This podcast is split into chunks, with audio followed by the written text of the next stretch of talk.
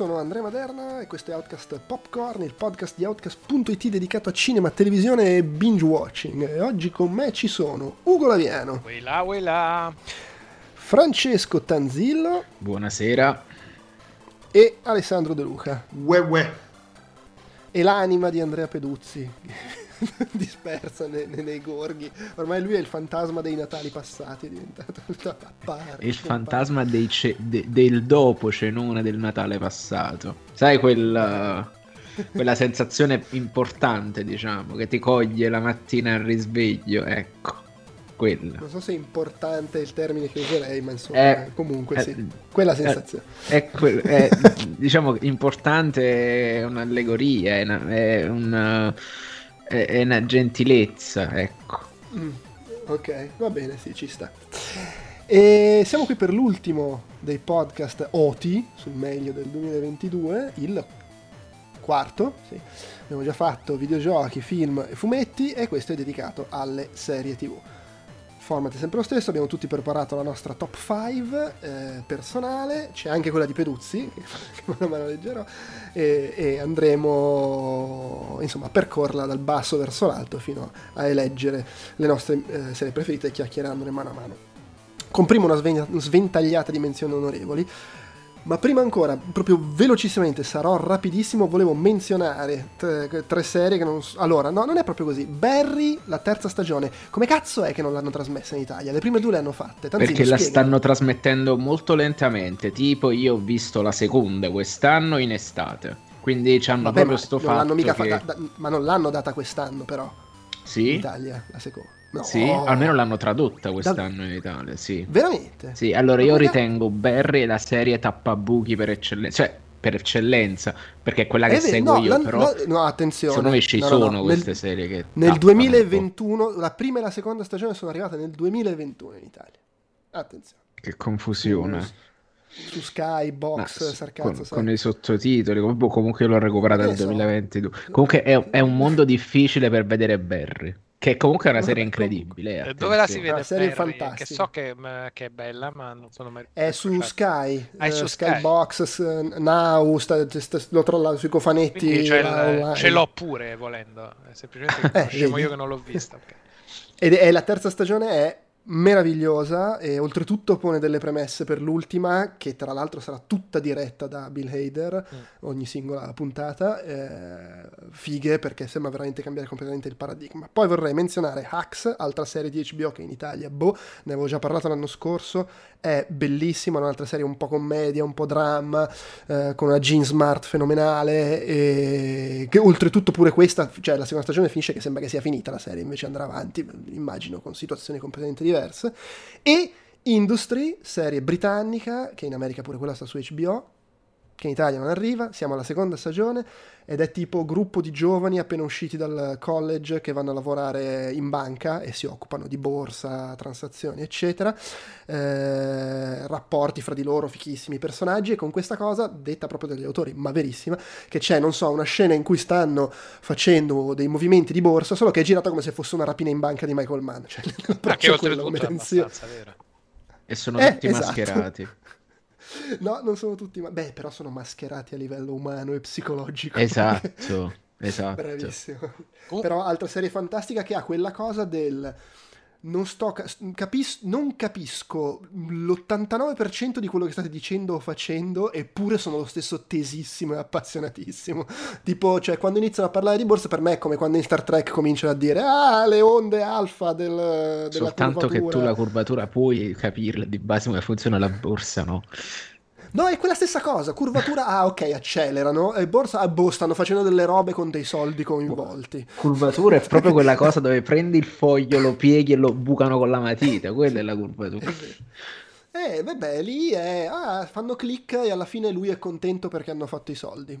Capisci chi è contento e chi no. C'è questa cosa. Comunque, serie, tutte e tre, secondo me, clamorose. Su Axe sto attendere... rosicando. E soprattutto su, sulla Jane Smart, che ha avuto eh, sì. un ritorno in carriera per me è devastante perché ormai in ogni cosa che vedo si mangia tutto in una maniera clamorosa con dei personaggi bellissimi. In Legion, che è una serie, la meglio serie di supereroi che ci sia mai stata, sottovalutatissima, persa, non si capisce come mai, poveretta, e lì era fenomenale. In omicidio Ice Town era clamorosa, sì, sì. cioè il ruolo della madre era bellissimo. In tutte le cose in cui la vedi, si mangia tutto. E ti dico, in Axe non solo è fantastica, ma è anche quella cosa... Vabbè, ah, in realtà anche nelle altre, però qui in particolare c'è un duo di persone, perché lei è la stand-up comedian a fine carriera che si mette a, lavorare con una giovane rampante e sono bravissime tutte e due e però Jean Smart riesce a elevare tantissimo anche l'altra, proprio il rapporto fra loro due è fantastico, sono bravissimi tutti, ma veramente serie bella bella bella, eh, però in Italia si aspetta come si aspetta ancora I May Destroy You, che era una di cui avevo parlato l'anno scorso, mentre è arrivata Station Eleven, di cui avevo l'anno scorso. Sì, però su Team Vision, praticamente I May Destroy You che non fosse, uscita, come se non fosse arrivata. Forse. Attenzione. Eh, vabbè, però anche te, Delu, come sei pignolo, eh? Io non sapevo manco che esistesse Team Vision, sono andato a vedere, è una roba a cui ti devi abbonare, l'ennesima, un'altra. Hai ragione, I May Destroy You è uscita è in uscita. Italia. Potrei cambiare. Non lo sapevo. Attenzione, riguardo fre- top 5. freno a mano tirato subito. No, minchia. Sì. E sì, si sì, rivoluziona vabbè, comunque, tutta la classifica. Allora, fer- Intanto che guardo tutti. la mia top 5, eh. facciamo le menzioni onorevoli. Tipo, tipo uh, Ugo, Vai. Dici di sto The Serpent of X, Essex che ho visto su Apple TV e mi sembrava promettente. È promettente. Loro, allora, serie tratta da un, uh, credo, omonimo romanzo, uh, Inghilterra, uh, ovviamente Essex, Essex. Uh, vedova che si trasferisce con lei inizia ad avere un interesse che ha un interesse per la paleontologia che è, è proprio agli albori quindi vengono considerati mostri le cose l'evoluzione non è vero non esiste uh, scienza e magia e inizia ad avere un'amicizia relazione con il parroco locale che fa eh, recitato lui è Tom, Hiddleston. Tom Sì, Tom Hiddleston. Lei è... Dio santo, che brutta roba la terza età e la stanchezza. Perfetto. Anche la seconda comunque non è niente di che perché non mi ricordo neanche come si chiama lei e la serie l'ho vista. Ah no, ma Claire, Claire Danes, no? Quella che aveva fatto... Sì, è Claire Danes, è ah, Claire ah, Danes. Ok, uh, tutti e due molto bravi. Uh, la serie riesce ad avere un interessante rapporto tra mistero popolare, credenza popolare, religione del mostro che si, cioè, si trovano dei cadaveri e quindi è tipo è il mostro di Loki, è la roba, è il diavolo.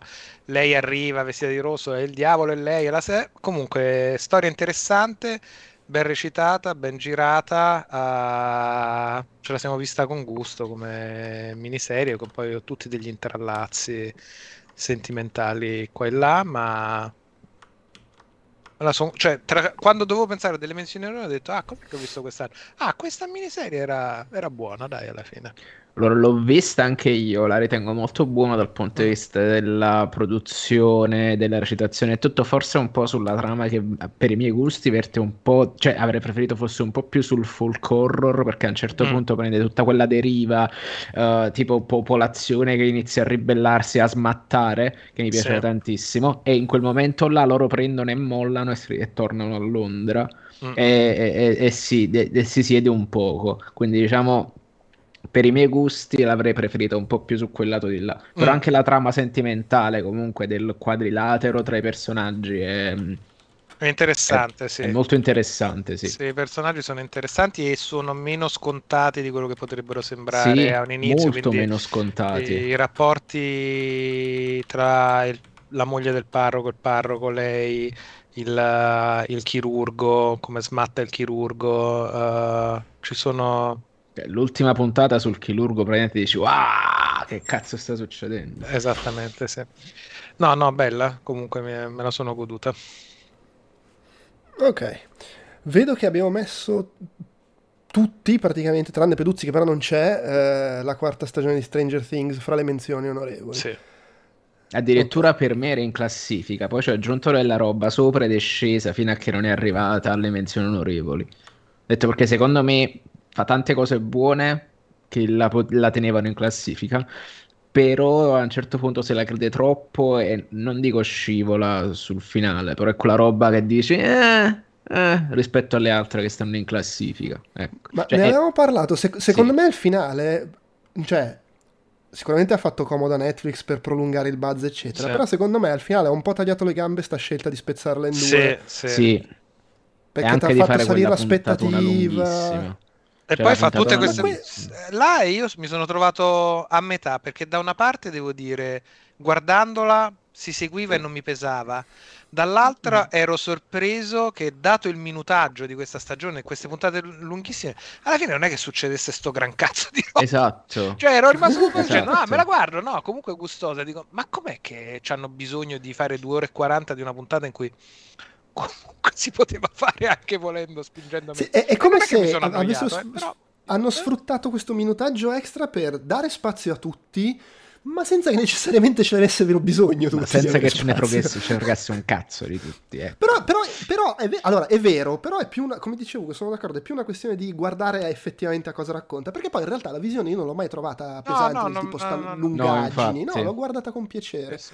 Eh, e secondo me ha anche il problema, che è un po' il problema Beh, la parte in Russia fondazione- forse E anche la è parte Sì, però partita. comunque era divertente, le cazzate. Sì, sì. Sai cosa? Secondo me è anche un altro problema, che è il problema di quando il film d'azione ti, piac- ti piazza la scena d'azione migliore all'inizio, Sì. o tipo a, due ter- a un terzo, Sì. ovvero, secondo me qua il momento più bello, ed è uno dei momenti più belli in quattro stagioni, è... Running up the insomma, hill. la- Esatto, e poi però la- il resto della serie trovo che non riesca a riraggiungere quei livelli Sono di- completamente di Eh, d'accordo. coinvolgimento, però di- c'è il di pezzo lì con eh, Billy lì, come cazzo si chiama? Quel- con i Metallica lì, quel pezzo... Ah, quello è figo, ma secondo me non è altrettanto Non teso è ed emozionante. Ah, no, boh, Fosse sì. anche solo perché lui è il personaggio nuovo che sta, Che sta- palesemente che lì solo per una cosa. Sì, c'ha un mirino in testa dall'inizio.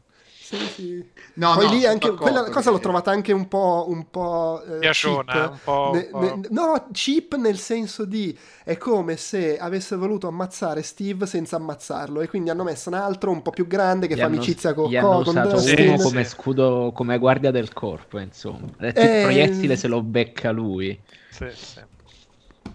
Però vabbè, però vabbè, sì, no, comunque è Ah, bella. Cioè, se- è- sì, è- Esatto, fo- è, è forse fuori più per merito delle altre che per demeriti suoi, secondo me. No, alla fine, Eh sì, secondo no, me, il, vabbè. pe- il- il difetto peggiore che, ho- che ho trovato è che ha, ha diviso un po' troppo il gruppo e quindi, cioè, sì, ok, da- da- se, li- se ce li hai tutti insieme è più difficile dare spazio ai, ai personaggi, farli chiacchierare, quindi da una parte dai più respiro, dall'altra però diventa un po' meno, è diventata un po' meno corale, però no, nel complesso godibilissima, a livello produttivo ottima, eh, i soldi che hanno in più li hanno spesi bene, non sono solo soldi che avevano in più e che li hanno spesi in cazzate, sen- inutili, cioè a livello visivo si vede il Si salto vede di la qualità. qualità. No, no, è godibilissima, sì, sì. Sì, p- poi sul- sulla cosa della divisione, alla fine lo fanno anche le altre stagioni. Qua la differenza è che il momento in cui si ritrovano qui è tra, tra virgolette meta, nel senso che si ritrovano perché stanno assieme Sì, sì, facendo lo scontro finale, ma non sono nello stesso posto. Però anche la, sta- la terza stagione erano separati e si ritrovavano nell'ultima puntata per il conflitto finale, per dire. Eh, del resto è anche normale, se c'hai tutti quei personaggi, Sì, con tutti quei personaggi non puoi tenerli tutti insieme continuamente, Eh sì, forza, sì. sì. Eh, è chiaro, poi continuano ad aumentare. Va bene, dai. Allora, io veramente velocissimo menziono Peacemaker che è uscito proprio sul filo di lana perché è arrivato a, a dicembre in Italia tra- e tra l'altro vuole anche dire che ne, ne abbiamo parlato veramente pochissimo tempo fa nel- negli episodi regolari, diciamo, che è secondo me la serie di supereroi più gradevole, divertente, forse di tutte quelle che ci sono state, che di nuovo, non è necessariamente un gran risultato, vista la concorrenza, però c'ha proprio quello spirito lì, James Gunn, il, il suo secondo Suicide Squad, eh, un po' cazzaro, violento, sboccato, questa comicità bassa e anche volutamente cretina, ma comunque con la capacità di raccontare una storia che alla fine ti piglia abbastanza per i personaggi, i rapporti, eccetera. Eh, ci mette un paio di puntate forse in granare, ma poi diventa proprio divertente, con un bel finale, con eh, un, nel, nel, finale ci sono delle guest star che mi hanno fatto parecchio ridere, come si manifestano. Un po' come e... quelle di Multiverse of Madness, allora. Uh, no. E, no, proprio, proprio bella, azzeccata, bello il cast. John Cena comunque, mi, mi, cioè, io non, veramente non capisco il senso di prendere John Cena e metterlo in Fast and Furious a fare la faccia ingrugnata tutto il tempo, quando è così figo, quando invece fa il coglione e fa ridere. Perché gli serviva un wrestler. Quello se n'era eh, andato, capito, con chi lo sostituiamo. Ho detto, vabbè, tra l'altro, secondo me, anche, eh, si diverte anche lui a fare il coglione più a, che a fare la, la, le parti serie, molto più a suo agio, nel, molto più nel suo. Sì, sì, no, ma infatti poi c'è cosa, c'è Robert Patrick che fa il, il padre di, naz, super nazista di John Cena. Ci sono un, un, sacco di veramente scelte di cast azzeccatissime, bel, bei anche plot twist, proprio una serie, una serie carina, secondo me. Se si che qui si troverà, sarà come al solito su, su Sky e eh, compagnia bella. No, non mi ricordo se è arrivato su, su Sky. Team Vision.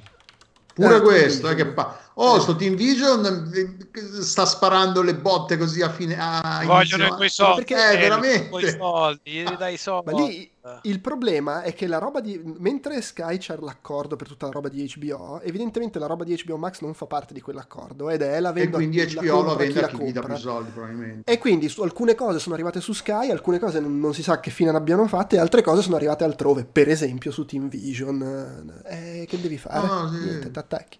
Ma che palle, uguale. Cioè, andare a scovare no. roba, che due coglioni. No, non posso darti torto. Ehm, House of the Dragon sta solo nelle menzioni onorevoli, sì, ce l'avete messa uh, Ugo e Francesco, voi due. Io non l'ho vista, quindi non... Diteci, me- merita? Ne avevamo parlato, credo, in un po', può darsi, no, ne avessimo parlato, forse...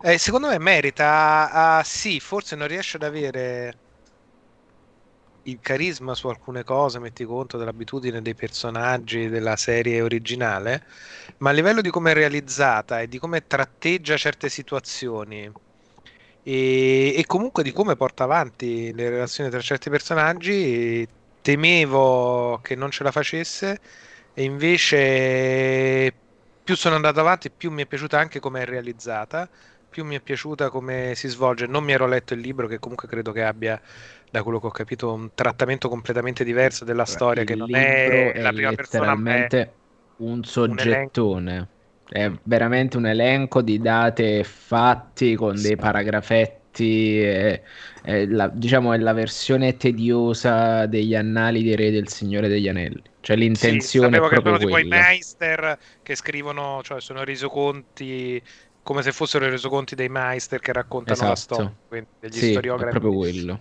eh, della cosa lì e invece riesce a prendere e non avendo letto niente mi sono piaciute le svolte, le sorprese, cosa che invece su Game of Thrones principalmente mi ero perso perché essendomi letto prima i libri era quella roba là, ah, adesso arriveranno le nozze rosse e non, non, non c'avevo mai un effetto shock reale di quello che è, invece in questo caso ci sono delle scene che mi sono tipo ah, e poi con dei momenti e delle puntate anche girate e fotografate estremamente bene e con una cura uh, per l'immagine, in alcune cose CG di scenografia sono un po' pezzotte qua e là, però in generale per essere un prodotto televisivo, si vede, beh, sordi ovviamente ce ne hanno messi comunque tanti, anche se non quelli del Signore degli Anelli.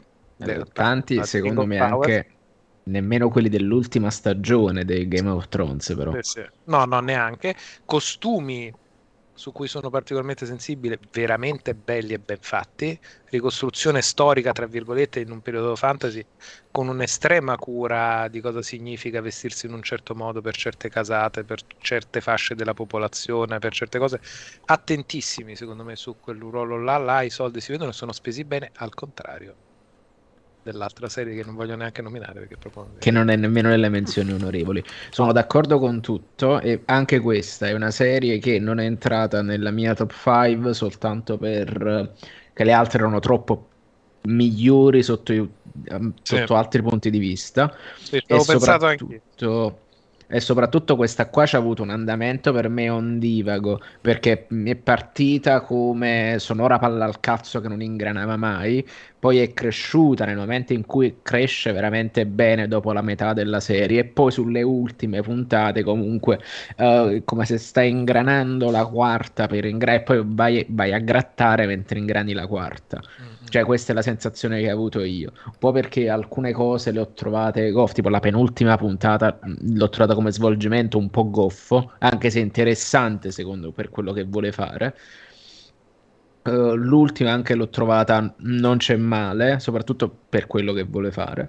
Però secondo me ci sono tipo oh, le puntate in cui si apparano effettivamente e fanno i banchetti con la gente che ti guarda le frecciate, che ti parla, che ti vuole ammazzare, questi fatti così, mm-hmm. sono fatte benissimo. Quando la serie si scorda di dover fare lettera- il fantasy epico e si ricorda di fare il dramma da camera, è bellissimo. Quando Ed è molto più dramma da camera di Game of Thrones Ed perché a livello di unità di luogo esatto. e di personaggi è tutto molto più concentrato, molto più concentrato. E, gli funziona, e gli funziona quella parte là.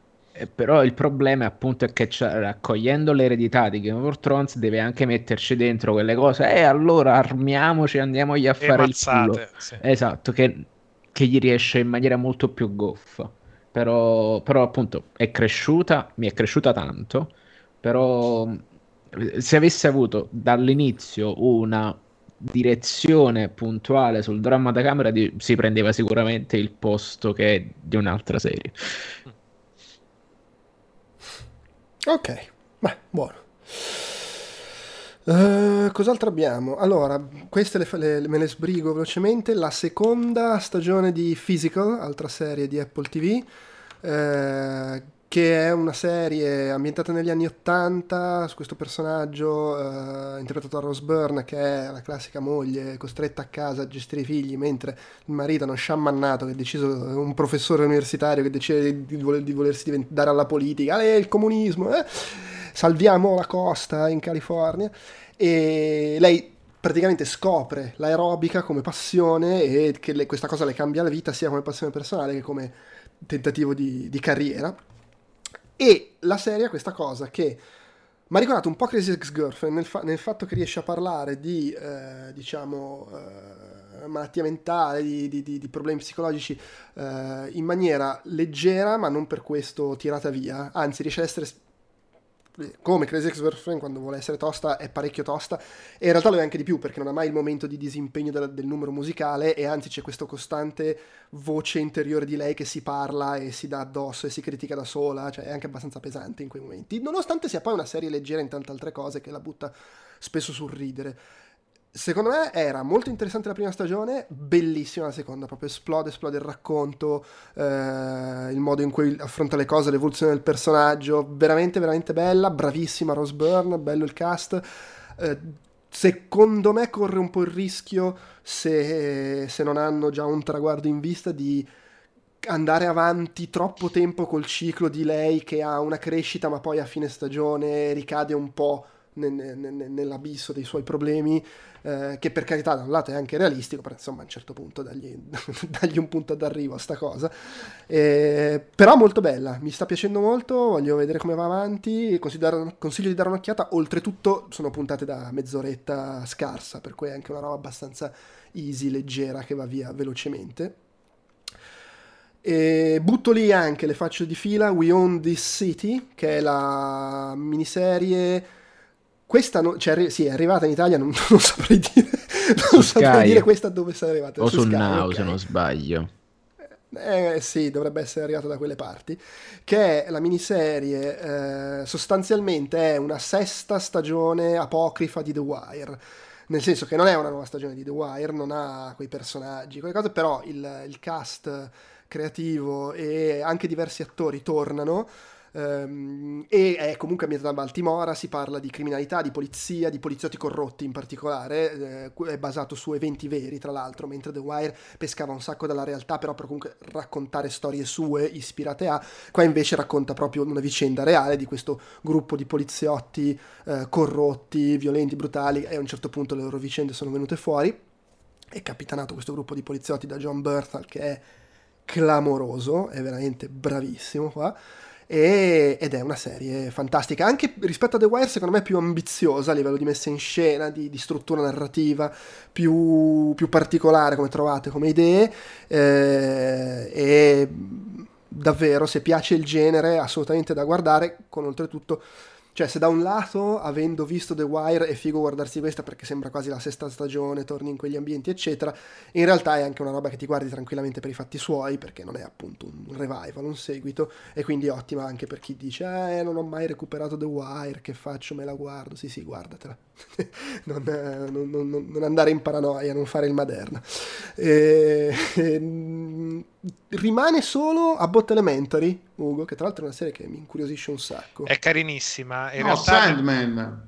No. Eh, ma eh. Sandman ne parliamo dopo. Sandman ah, cioè, qualcuno dopo. ce l'ha in classifica? Yes. Sì, sì. Uh, ah, addirittura, non pensavo. Allora ok, scusa, non l'avevo sì. visto. No, tranquillo. Io in realtà ho aggiunto un'altra roba su cui spendo solo una parola dopo a Bot Elementary, perché mi sono reso okay. conto ah, adesso... Okay uh, scorrendo ho detto ma fammi controllare un po'. Ah ma cazzo era uscita quest'anno. Te, te la supporto tra l'altro. Sì. Uh, Vabbè allora... non mi metto in lista ma supporto anch'io dai. Abbott Elementary. no, uh... no, Abbott Elementary non l'ho vista. No, no, ab- eh, iniziavo a parlare di Abbott ah, Elementary. allora, Abbott Elementary, uh, serie molto carina che ha vinto, credo, degli Emmy, dei premi, um, e me l'ha ricordato Tatiana, e che è su Disney Plus. E di cosa tratta? È una scuola pubblica americana in un quartiere, diciamo, no, a Filadelfia, quindi a partecipazione particolarmente di studenti di colore. Uh, ovviamente finanziata malissimo, uh, con una preside cialtrona che lì semplicemente perché è ricattato, tipo quello che gestisce il tipo di nomine a preside nel sistema scolastico, gruppo di insegnanti che se la deve cavare tra quella super ottimista, quello tenerino, quello super preciso, l'italiana, l'italo-americana, un po' mafiosetta. Uh, quella esperienzata e, eh, in realtà sono molto bravi è molto bravo il cast è molto leggera è molto divertente S- uh, girata un po' con lo stile, tra virgolette, di, di Office, di finto mockumentary, per cui un po' ci sono le interviste o alla Modern Family, un po' vedi le scene. Uh, però a, a cuore è leggera ed è molto simpatica e divertente, soprattutto noi tendiamo, almeno io tendo qui a casa a vedere in genere sulle robe sul mega drammone. E ogni tanto diciamo, riusciamo a vederci qualcosa un attimo più leggero. In cui la gente non muore ammazzata male. Sì, o comunque che ridi e basta e non devi ridi e piagne insieme ma puoi anche solo ridere. Questo... Perché c'è anche quello, adesso è difficile trovare cose in cui ridi e basta, Esattamente. ci deve essere sempre l'elemento ridi e piagni. Eh, in questo caso qua è molto tenera e molto caruccetta, quindi cioè, persino Ted Lasso, hai capito, piagni volendo. Invece sì, qua sì, è proprio sì. molto più sullo stile, tra virgolette, Modern Five, cioè molto light, ma... oppure c'è, c'è, Barry che ridi ma sei anche un po' agghiacciato. eh, è proprio una serie leggera, molto carina. Quindi ce la... siamo finiti di vedere la prima stagione giusto l'altro ieri e sono puntate quelle là veloci da 20 minuti, mezz'ora, uh, caruccette. Ed è su Disney Plus. Disney giusto? Plus, sì. È su Star okay. se non sbaglio, ma che è incluso. Vabbè, sì. Insomma e eh, hai aggiunto così al, sul filo di lana la terza stagione di The Boys. Sì, ho, t- sì, ho tirato il cazzo con la cocaina ed eccoci qua. The Boys Season 3, che fa The Boys Season 3? E fa le robe che fa The Boys e le fa molto bene, devo dire, quindi ovviamente mega super sopra le righe, bella l'evoluzione e anche l'introduzione di, di certi personaggi uh, e mi piace molto perché riesce a essere uh, una serie molto politica e molto attuale anche nella satira che va a fare, quindi ci sono dei riferimenti molto diretti, ovviamente non tirati light che, che apprezzo e, ed è poi caciarona con quel gusto o cattivo gusto spinto al massimo, mi diverte molto e, e quindi come parodia e come feroce analisi de, del mondo moderno e dei supereroi e della cultura dei supereroi la trovo molto e della televisione un po' di tutto la trovo molto on point. Non sempre perfettamente a fuoco uh, ma con dei momenti veramente folgoranti mi diverte proprio un sacco poi mi piace il problema maggiore è la realtà di The Boys sì. che sembra fare satira e poi la guardi, cioè non è più neanche satira perché la, la realtà lì la sorpassa a destra sta roba. Quando fa tutto il trampismo, tutta quella roba lì e dici fanno la satira di, del trampismo e poi il trampismo li sorpassa a destra ma col cazzo io se, riesco anche a fare peggio di quello che state mettendo voi a schermo quindi cioè è bella, è divertente però in alcuni momenti la, la, sul momento la guardavo e dicevo vabbè ok. Però poi ci pensi e dici non è il problema di The Boys è che la realtà che è assurda che dovrebbe... Vabbè, invece che essere una satira esagerata è diventata realismo, neorealismo sì. Io ho avuto soltanto sì, un problema con la serie. A parte che trovo Jensen Ackles bravissimo, cioè proprio fuori di testa. Il problema che ce l'ho ce l'ho dal punto di vista del, dello showrunner che è lo stesso di Supernatural e cioè secondo me, come ho iniziato a sentire, proprio quel meccanismo di ripetizione che alla fine uh, le carte si mischiano, gli, schier- gli, schieramenti ogni tanto girano, eccetera, però in fin dei conti tutte le serie finiscono. Adesso è proprio esattamente il punto di avvio della serie a fumetti. Cioè, cioè è come se gli equilibri in gioco alla fine, quelli, quelli grossi, non le vittime des- predestinate, che, capi- che è diciamo il cattivo della stagione, restano sempre sostanzialmente al loro posto. E queste... Diciamo che per essere la, la, serie che vuole essere così decostruzionista e innovativa nel genere, eccetera, a livello poi in realtà di come si evolve il racconto di struttura non è che sia particolarmente no, diversa da è, Stranger Things. È perché... proprio, no, no, è proprio Supernatural che sto, tra virgolette, ho ripreso a guardarlo prima che me lo tolgono da Amazon Vabbè, Prime. È, è, è proprio quello. È... Sì, è, cla- è, classicissimo, che però per me non è una cosa pure, negativa. Pure eh. va bene. Esatto, eh, no, no. va bene. E... No, no, comunque è, è, piaciuta molto anche a me, ma poi ne abbiamo parlato a suo tempo. Devo dire che in realtà sono accostabili fino a un certo punto, però diciamo nella zona serie di supereroi che la butta sulla violenza e sull'essere dissacrante, sul rompere un po', sul non essere Marvel, insomma. Eh, Peacemaker, che non è assolutamente la stessa, cioè non fa assolutamente le stesse cose. Peacemaker è la roba di James Gunn solo con rating R, per capirci. Eh? Eh, però sarà che è nuova, forse mi ha divertito di più rispetto a questa che essendo la terza stagione probabilmente per quello che diceva Francesco ho iniziato un po' a dire vabbè sì è un'altra stagione di sta cosa e inizia a essere ok sempre ottima però quante altre? Cioè, poi per carità se riescono a farne 10 anzi 15 come hanno fatto per Supernatural con sì, questo sì. tono tanto Ma di no, cappello magari anche 10-15 no dai però eh. eh. non so se ci arrivo a guardarle 10-15 onestamente. Però appunto devi tenere sempre questo tono. Poi per me, ripeto, il personaggio di Soldatino è meraviglioso perché è esattamente, esattamente, esattamente John Wayne. Cioè lui fa le cose e si muove e parla come parla e si muove John Wayne nei film vecchi. Quindi ci sta quel belli, quella bellissima scena in cui lui canta Blondie che è da 10. Eh sì. Va bene, allora, con le menzioni onorevoli Cito anche, ma tanto ne parliamo dopo perché stanno nelle top 5, Pacinco, Slow Horses, Sandman e Scissione. E l'ultima menzione onorevole che cito è la mia Afterlife stagione 3 perché c'è la gag, nel senso che è anche al quinto posto nella top 5 di Ugo.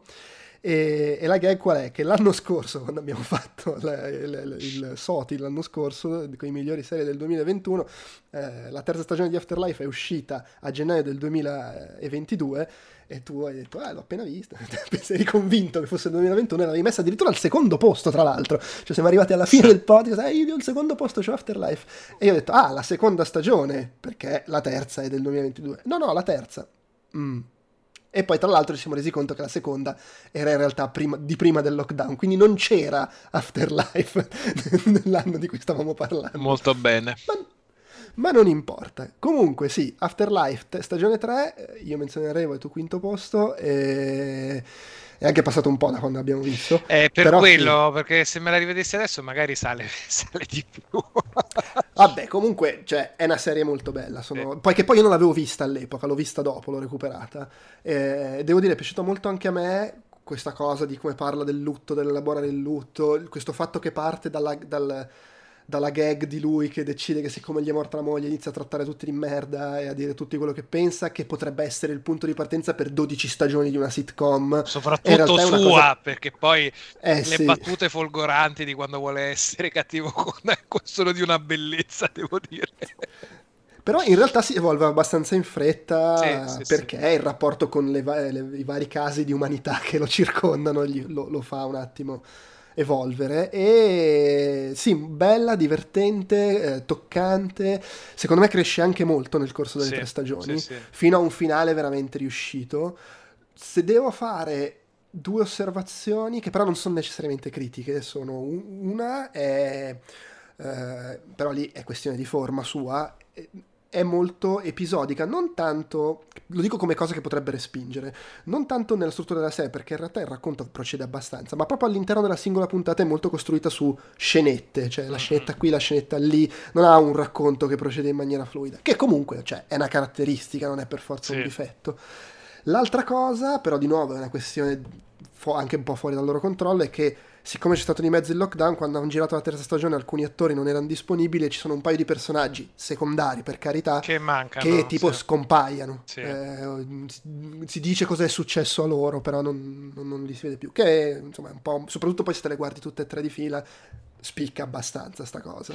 Ma anche se Però- non le guardi di fila, perché a me quando ci sono state le assenze dicevo no, ma perché non c'è? Che, che peccato, mi piaceva tanto quel personaggio. Mm. Eh, quindi Sì, eh. Assenti o nominati ma non, non presenti. E, e devo dire, è scritta ha una cura sull'attenzione emotiva di quello che racconta eh, molto alta senza s- sembrare pricci, cioè che ti vuole insegnare qualcosa e senza sembrare finta, eh, riuscendo ad avere un grande cuore nel modo in cui tratta personaggi che poi alcuni sono veramente atroci. Però invece c'è un, c'è- si sente un sincero affetto umano nella scrittura di quello che mette giù.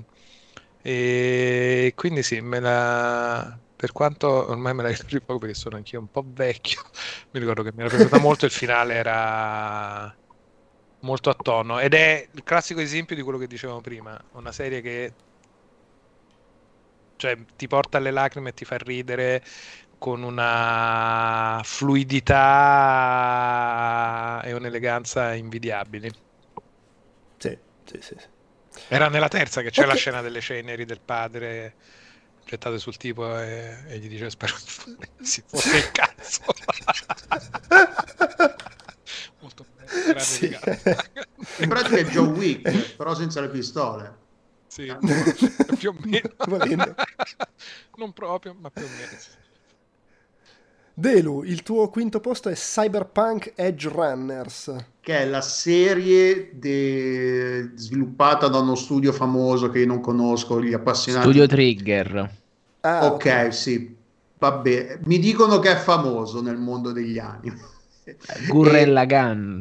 Cioè, e- sfondamento di serie, Gurren Lagann. Famosissimo. E- ed è, co- è una coproduzione con eh, CD Projekt Red, eh, quindi è basata sul videogioco, eh, eh, mentre, ehm, come si chiama? The Witcher è, basata sul, è basato sul libro, questo invece non è basato sul gioco di ruolo pen and paper eh, da tavola, diciamo, questo è proprio basato sul... Sul mo- sul- sull'in- re- la- l'in- l'interpretazione di CD, Projekt Red del mondo di Cyberpunk 2077 ed è, un, è, uno, è uno spin-off nel senso che è, un- è una storia ambientata parallela potrebbe, non- a livello di tempistica mi sembra che è più o meno lo stesso periodo del, del, del, videogioco perché c'è un, tipo un paio, qualche personaggio che vedi, che, che appare, che lo, lo, incontri anche nel videogioco. E, ed è molto molto bella. A, a livello grafico e estetico è, ha una personalità fortissima è, è, memorabile è super violenta ma è anche super nichilista. Porca puttana quanto cazzo è nichilista. Non ti dà un, proprio un briciolo di speranza. È, è, è un'interpretazione del mondo cyberpunk nella sua accezione proprio più disillusa. Il futuro è una visione del futuro completamente, totalmente disillusa, e senza un briciolo di speranza, nel senso questo è quello a cui stiamo andando incontro, preparatevi perché la merda e non eh, l'umanità, non l'umanità nel senso dell'insieme degli esseri umani, però l'essere, l'umanità nel senso l'essenza dell'essere umano sarà un bene preziosissimo che sarà sempre più raro trovare nel futuro. Eh, tra l'altro, parallelo con i videogiochi, i vari personaggi che, che, che, che vedi a schermo hanno tutte, tra virgolette, build che puoi riprodurre nel videogioco, che tra l'altro è una cosa super figa. C- c'è un sacco di gente che dopo eh, aver visto Edge Runner, ovviamente è stata una scusa per fare altri video su YouTube, ci fa, ah, build del personaggio tal dei tali, vediamo se è, se è fattibile, sono tutte build che funzionano perfettamente funzionanti con abilità, con pezzi di equipaggiamento che trovi nel gioco. Quindi c'è anche questa cosa del parallelo col videogioco che è, veramente fatta bene. E poi anche a livello di, di produzione, anche senza sapere nulla del videogioco e anche senza sapere nulla del, di cyberpunk come universo però minimo di, di, conoscenza di cos'è il cyberpunk, di cosa rappresenta il futuro, di questo futuro su, turbo capitalista portato all'eccesso, eh, super tecnologico portato all'eccesso, eh, è molto godibile, però ripeto, è super nichilista, quindi per tornare al punto di quello di Tatiana che diceva ma perché non guardiamo qualcosa che, che, non siano morti ammazzati, tutti tristi. Ecco, questa non è, questa, non è quella roba, questa è proprio una roba veramente sì. una mazzata dopo mazzata, una dietro l'altra. È abbastanza, ma cioè, se è nel titolo. Sì, no, te, lo, te l'aspetti, sì, sì, però anche se te lo aspetti, è, è, sono tutte mazzate una dietro l'altra, veramente. Però è molto, molto bella, secondo me. Uh, faccio un'errata, co- correggo quello che ho detto prima. Lo studio Trigger è fondato da i, uh, Hiroyuki Imaishi, che è il, uh, il, regista di Gurren Lagann, che invece è di Gainax. Quindi Trigger è formato da gente fuoriuscita da Gainax, che sicuramente ricorderete come lo studio che ci ha regalato Neo Genesis Evangelion. Quindi è tutta gente che fuoriesce da quell'ambiente là e quindi sono tutti quanti c'hanno gente che col manico insomma. Che tra l'altro io l'ho guardato non sapendo perché poi vai un po' in cortocircuito lo guardi col doppiaggio giapponese con sottotitoli italiani col doppiaggio inglese con sottotitoli giapponesi perché è una roba produzione giapponese però la storia, se non sbaglio, è scritta da, da uno di Cyber di, scusate, di CG Project Red e quindi adattata in giapponese. Quindi, quindi se, se, siete un po' fissati con qual è il doppiaggio originale, qui sono andato un po' in cortocircuito. Io alla fine l'ho guardato in giapponese con i titoli in italiano, boh, non mi ricordo neanche. Però volendo, cioè, Hai guardato una... in inglese con i sottotitoli in giapponese. Ogni... sì, in inglese con i sottotitoli in giapponese. Però sì, no, no, è proprio bella. Eh, tra l'altro sorpre... a sorpresa, nel senso io l'ho guardata perché c'ha, eh, c'ha mh, ci ha lavorato una mia ex collega di Square che è passata sì di Project Red e poi l'hanno, cioè non so, non, non, per, e quindi è, lei è il contatto, se non sbaglio era la persona di contatto Studio Trigger e si di Project Red per questo progetto. Quindi quando è uscita eh, ero curioso di vedere, cioè non l'ha disegnata lei, la storia non l'ha disegnata lei, però è una roba che ha fatto una collega, quindi l'ho vista con curiosità e l'ho guardato con curiosità, è proprio bella, no no. Consiglio. Ok. Allora, eh, gli altri quinti posti sono, vabbè, l'assente, l'assente Peduz c'aveva Andor e io e Francesco abbiamo The Bear, ma di entrambe le serie parliamo salendo lungo la, la classifica. Eh, ma neanche tanto, eh, De Bear. Eh no, lo so, però al quarto posto di Francesco c'è la terza stagione dell'Amica Geniale. Com'è che è? Storia di chi... Allora, se ne storia di chi parte e di chi resta. Tanto l'ho- allora, ho appena letto il libro. ecco, quindi sai che effettivamente c'è un sacco di roba abbastanza interessante. Come si e chiama la secondo me- scrittrice? Daniela Ferrante. Elena Ferrante. Elena Ferrante. Ah, Elena Ferrante, che poi se Ferrante. vogliamo, io, ci, starebbe anche un po' lo, lo svelamento del- della vera identità di Elena Ferrante, che vabbè, poi magari ve lo racconto poi. E allora la questione, eh sì, ma quelli sono gli inciuci letterari italiani, ti immagini? No, ma- magari. Ehm, allora, la questione è che eh, secondo me da sempre è stata una delle migliori serie italiane degli ultimi anni, eh, sempre con quell'attenzione alla scenografia, alla ricostruzione di un, di un quartiere fittizio, ma che comunque all'interno di questo essere fittizio riuscisse a riprendere e a restituire quelli che sono alcuni ambienti reali. Quindi era, era credibile come è credibile il verosimile e quindi era affascinante. In questa stagione, secondo me, fa delle cose che banalmente non mi aspettavo riuscisse a fare, ovvero trattare tutto il sottotesto politico della questione, il sottotesto criminale della questione, guardandoli in faccia e non girandoci intorno.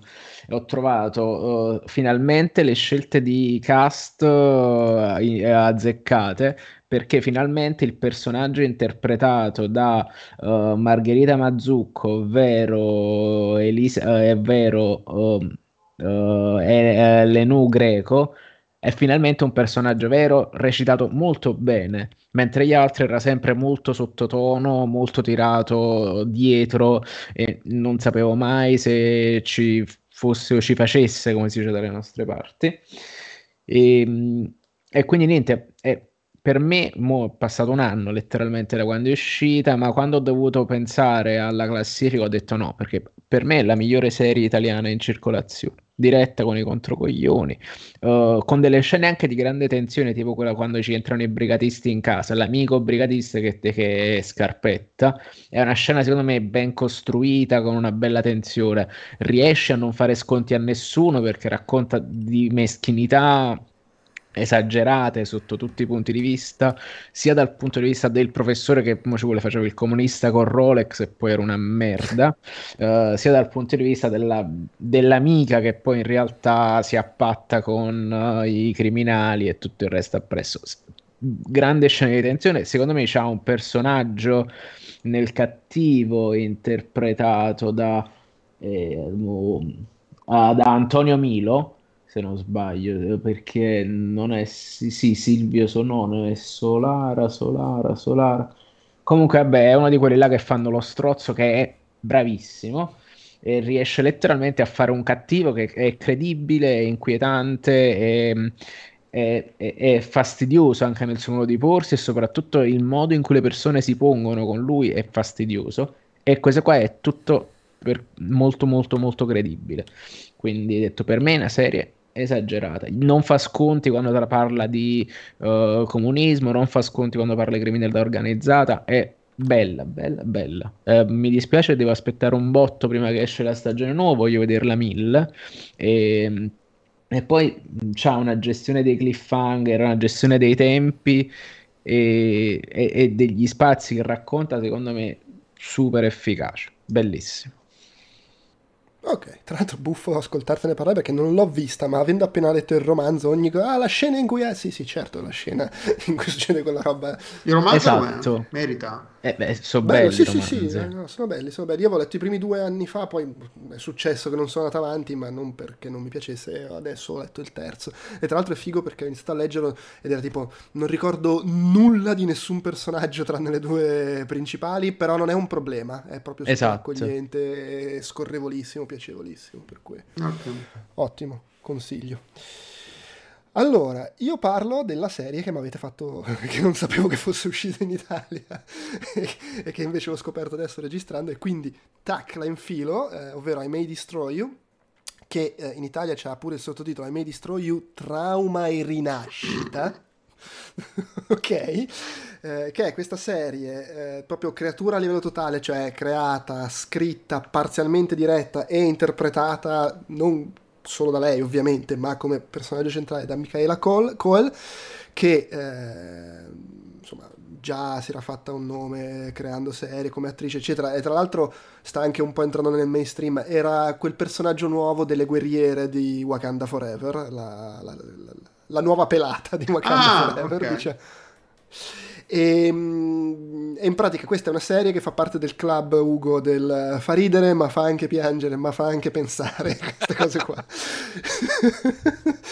In cui eh, abbiate pazienza l'ho, l'ho guard- l'ho guardato due anni fa per cui ci saranno dei limiti nella mia capacità di ricordarla però è una serie che ha tipo spazzolato tutto spazzolabile come premi ai BAFTA miglior miniserie regia attrice eh, de- degli Independent Spirit Gotham Award ha vinto un paio di Emmy cioè la rava la fava eh, e racconta di questa il personaggio principale Arabella, interpretata appunto da Michaela Cole, che è una star dei social, diventata eh, scrittrice, ha pubblicato un romanzo di, di grande successo e adesso sta faticando, è diventata un'icona, ma sta faticando a scrivere il secondo libro.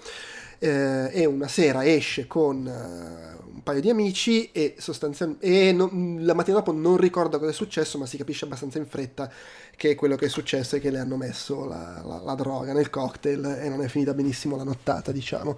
Rufy. E il resto della serie, eh, esatto, il Rufy, e il resto della serie, diciamo, affronta questo aspetto un parziale relazionarsi con quello che è successo sia a livello pratico, tipo vado a fare la denuncia, sia a livello umano, eh, la, la difficoltà di ricordare, eccetera. Mentre racconta comunque la sua vita, quindi lei che deve cercare di scrivere il romanzo, che eh, si interfaccia con la gente, la casa editrice, il rapporto con i suoi amici, ha un'amica un amico, eh, c'è anche un sacco di lavoro sui piani temporali con flashback, ricordi, c'è una parte ambientata a Ostia, con tanto di... si, si inseriscono nella colonna sonora eh, momenti di trap italiano, E- ed è una serie fantastica, tra l'altro una serie incredibilmente avanti e sperimentale a livello formale, visivo, di montaggio, di, di regia, di, di- di composizione dell'immagine. Gli attori sono uno meglio dell'altro e una meglio dell'altra. Eh, il, il- il modo in cui porta avanti il racconto di quello che è successo, del mistero che vuoi scoprire anche è fantastico e anche poi come l'affronta nella parte, cioè non voglio dire perché magari chi mi ascolta poi se la guarda, però anche il modo in cui risolve quell'aspetto non è per niente scontato ed è molto, molto intelligente.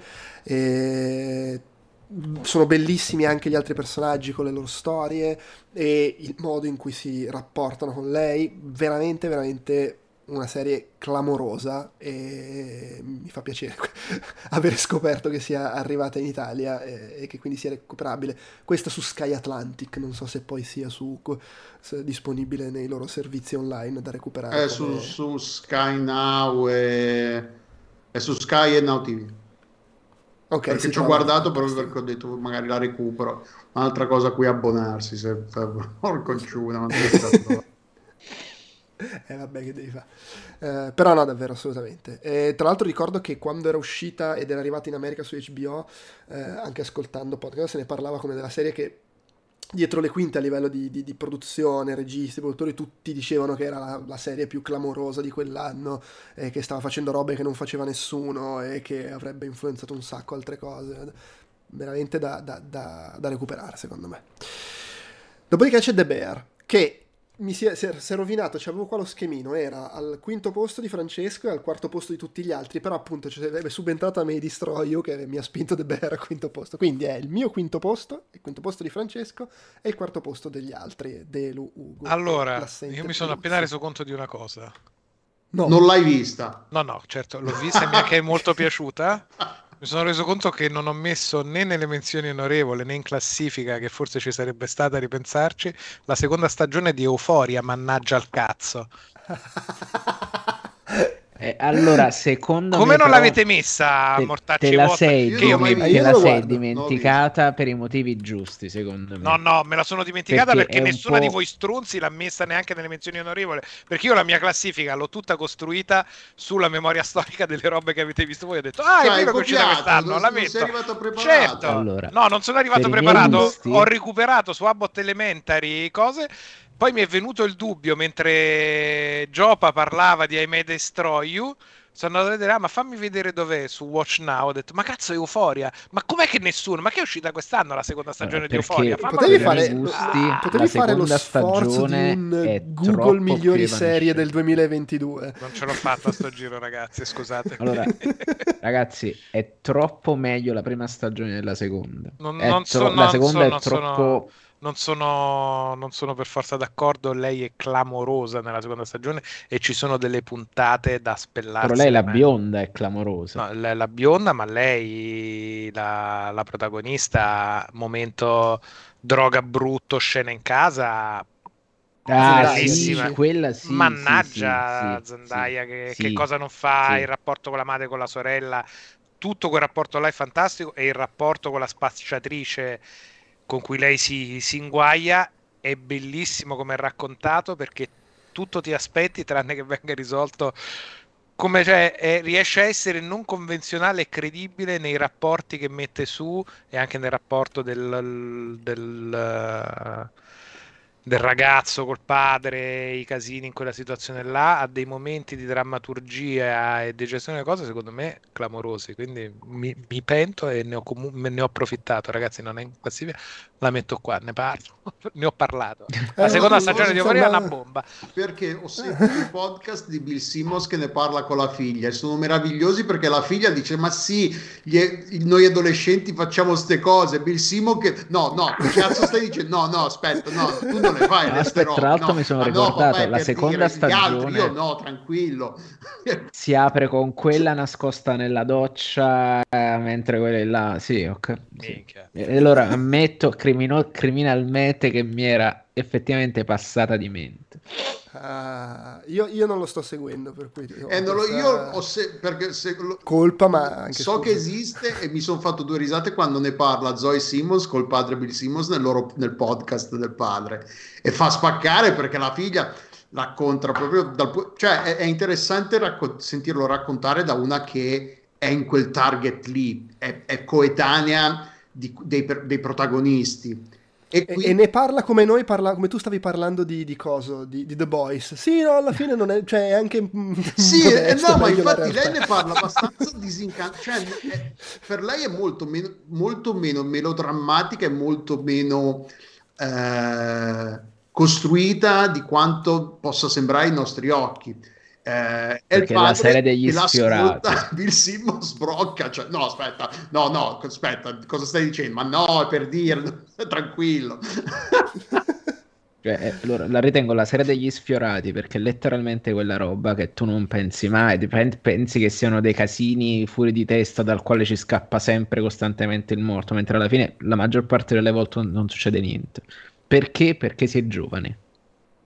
Mm. Anche un po' culo. È culo, sì. Sì, Sì, assolutamente. per alcuni, Però eh, quando va perché, male va male. Quando va male va male, ragazzi. Quando va male, va malissimo, Eh, è chiaro, sì, sì.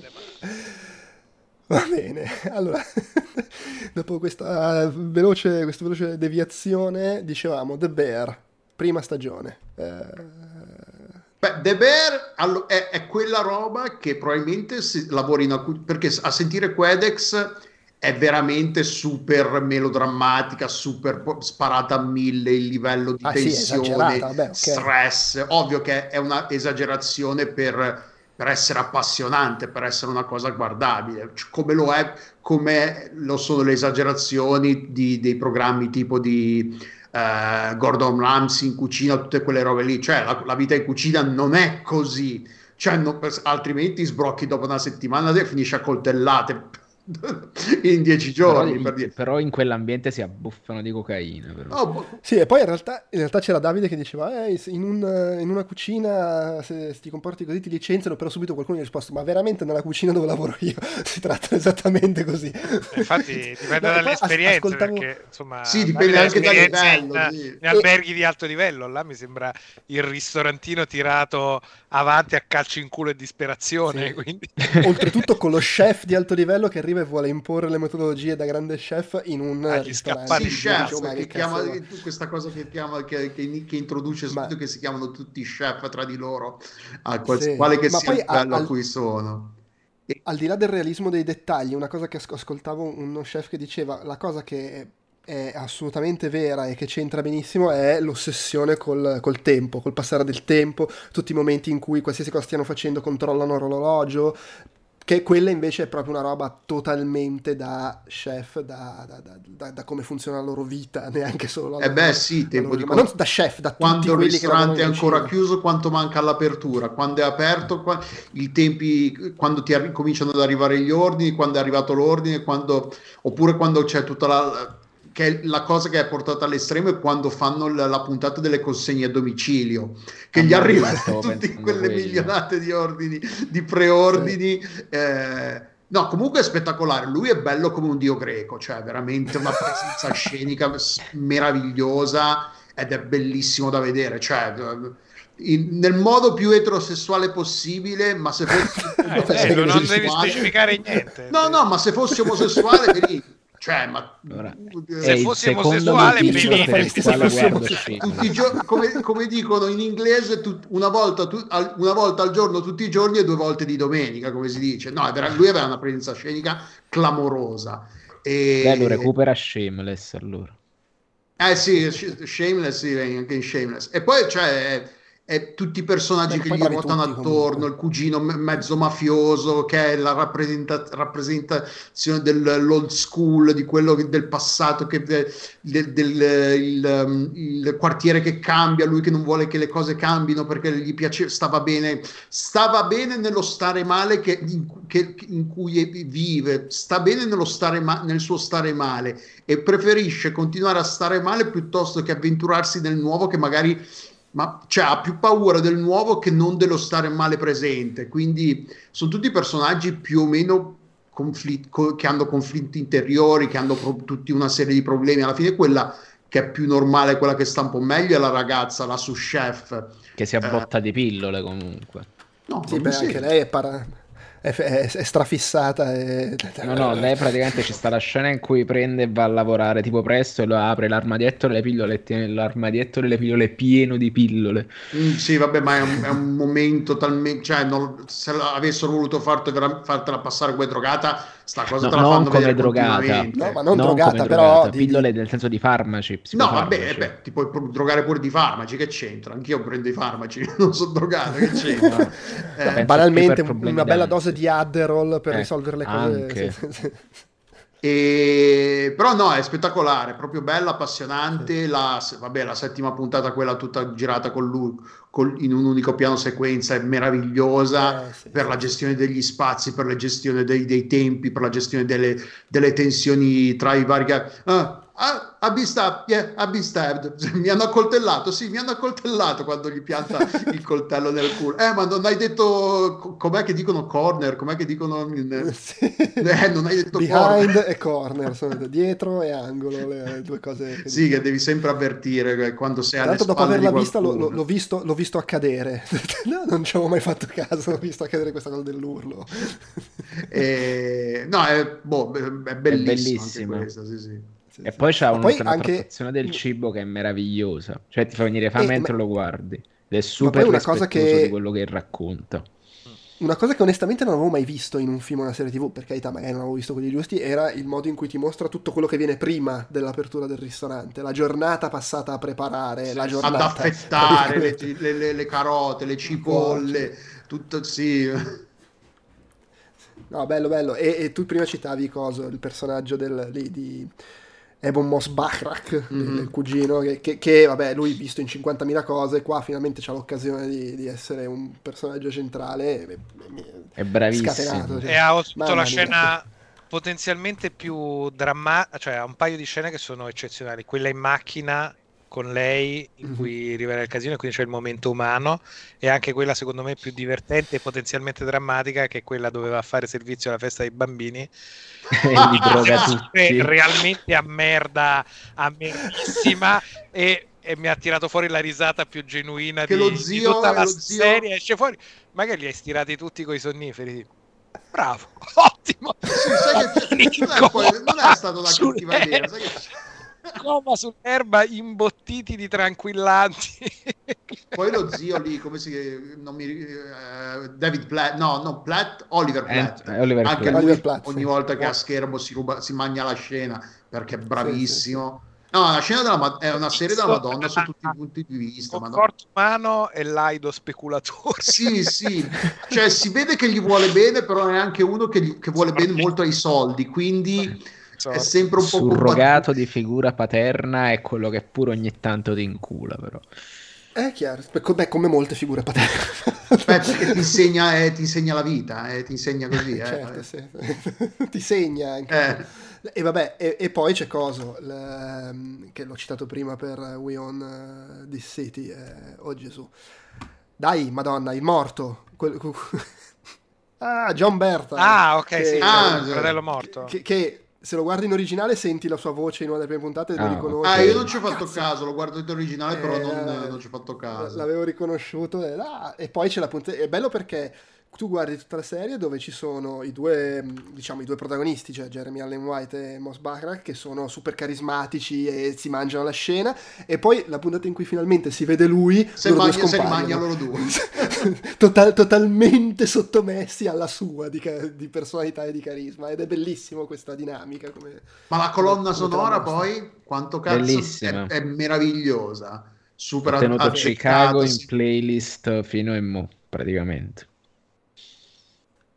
Poi Molly Ringwald che appare un attimo nella scena degli alcolisti anonimi solo per fare la moderatrice lì e basta. Ah sì, non, ce- la ricordo. ah. Sì, sì, è, lei, è quella che gestisce l'incontro ne- quando va agli alcolisti Ah, ok. anonimi.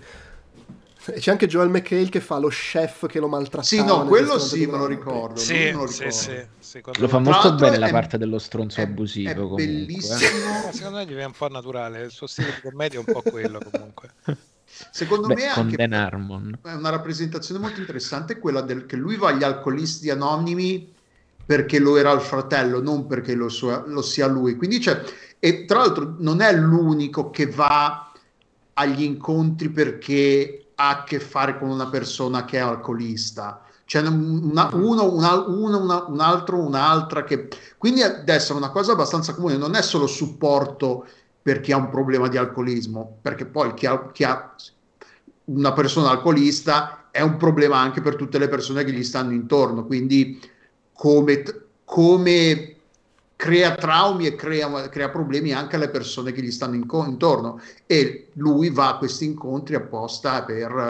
Tra l'altro, che poi parlando di scissione eh, è, è dall'altro estremo, questa invece è una serie che non, invece di mettere che tanta- tante storie spesso possono essere categorizzate cazzate che gli uomini fanno piuttosto che andare in terapia.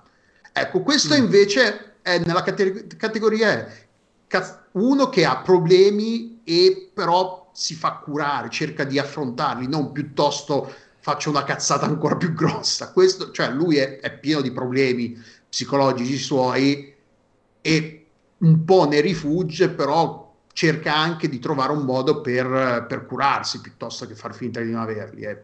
Ed è, cioè, è un messaggio abbastanza positivo questo. Sì. Beh, è bello, bello. Sì, sì, no, bello spettacolare. su- Poi è bello da anche vedere, un bel- proprio, è proprio bello da vedere, curato, È anche un, girato, un bel finale di stagione, voglio Sì. vedere come va avanti. Eh sì, Sì, sì. quando cominciano ad aprire ste cazzo di, di, di- di cose di pomodoro, sì. Tra l'altro in, in chat Bender Fare dice, in- credo in riferimento a quando dicevamo dell'ossessione col tempo che passa, è come lavorare in sanità. ok. Tra l'altro anche in sanità volendo puoi accoltellare la gente per sbaglio. Sì, infatti. Cioè- o apposta certo, sì. Lo chiamano bisturi. Eh. Va bene. Ehm, Ugo, tu hai al terzo posto il Sandman che aveva come menzione onorevole Delu.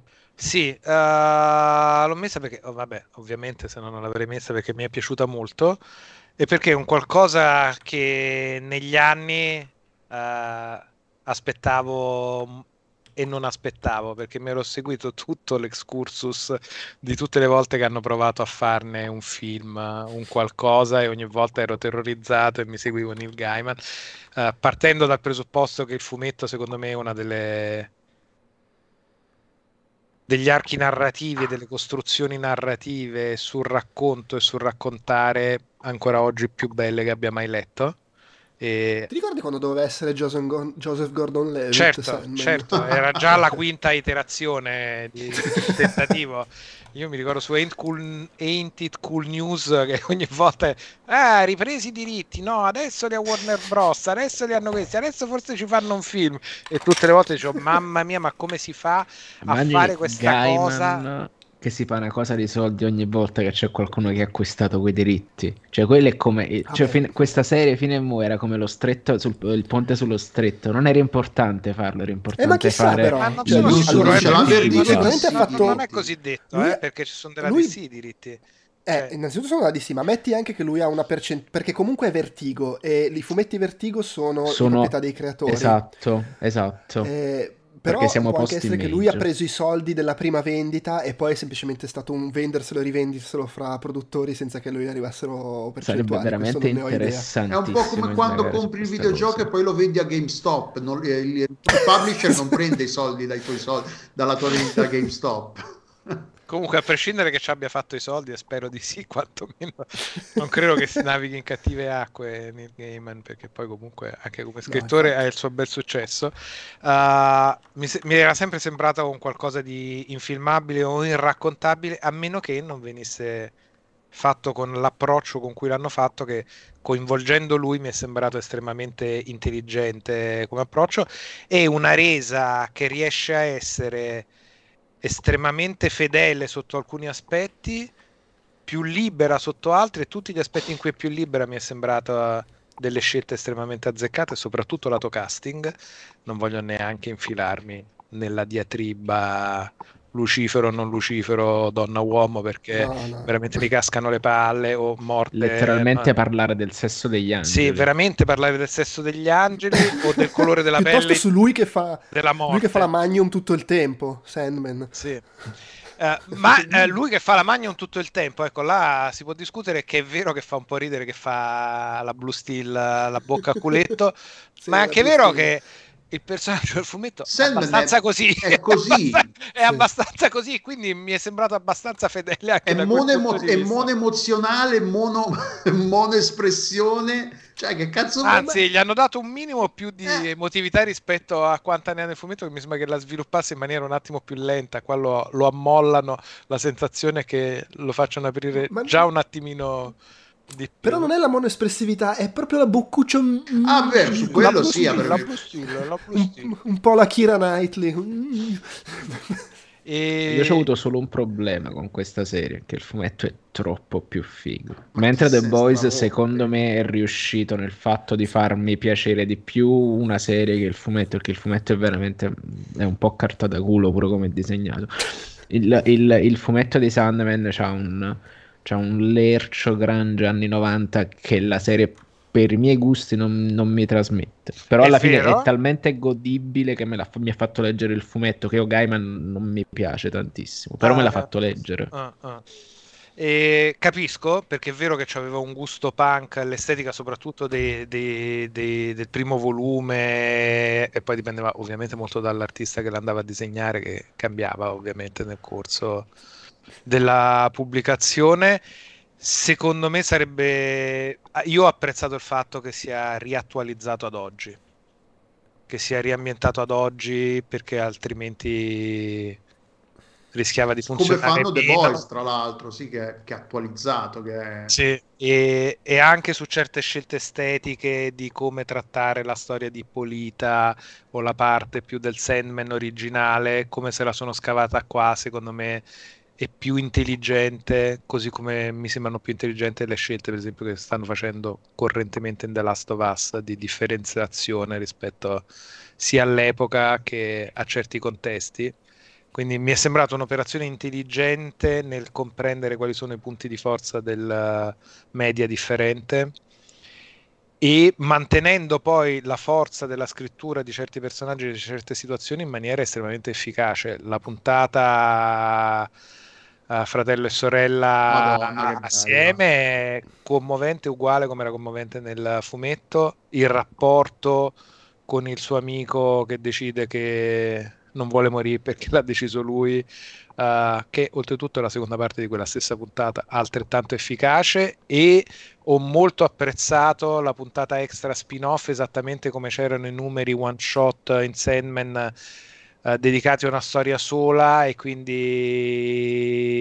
il sogno di mille gatti bellissimo che abbiano cercato di realizzarla con una tecnica completamente diversa, come aveva senso, come secondo me è stata una scelta azzeccata a fare, così come Calliope è una bellissima puntata one shot che poi non è soltanto one shot e amando e conoscendo il fumetto, tutti i semini che già sta piantando su quello che poi sarà l'arco narrativo che non si arriva ad intravedere se non si conosce dove va, già funzionanti e certe scelte di casting azzeccatissime, Lì, azzeccatissime. L'incubo lì, il, come si chiama lì, l'incubo, il cattivo? Il, il Corinzio, perfetto. Il Corinzio, madonna, se magna tutto continuamente. Si C'ha magna pure tre tutto, bocche, tutto. quindi... Si magna realmente tutto, ma si magna tutto, per esempio la Gwendolyn che fa Lucifero mi è piaciuta un sacco, l'attrice appunto che fa Death, è piaciuta un sacco, Desiderio, Desire, Desire è, è clamoroso, è clamoroso perché... Ah, il, il Corinzio è, è Boyd Holbrook, Sì. che era quello di, di coso, di, Di... Narcos. Sì. di Narcos. E poi era Senza anche va? il, Ah, il cattivo, in, il capo dei militari in Logan era anche. Sì.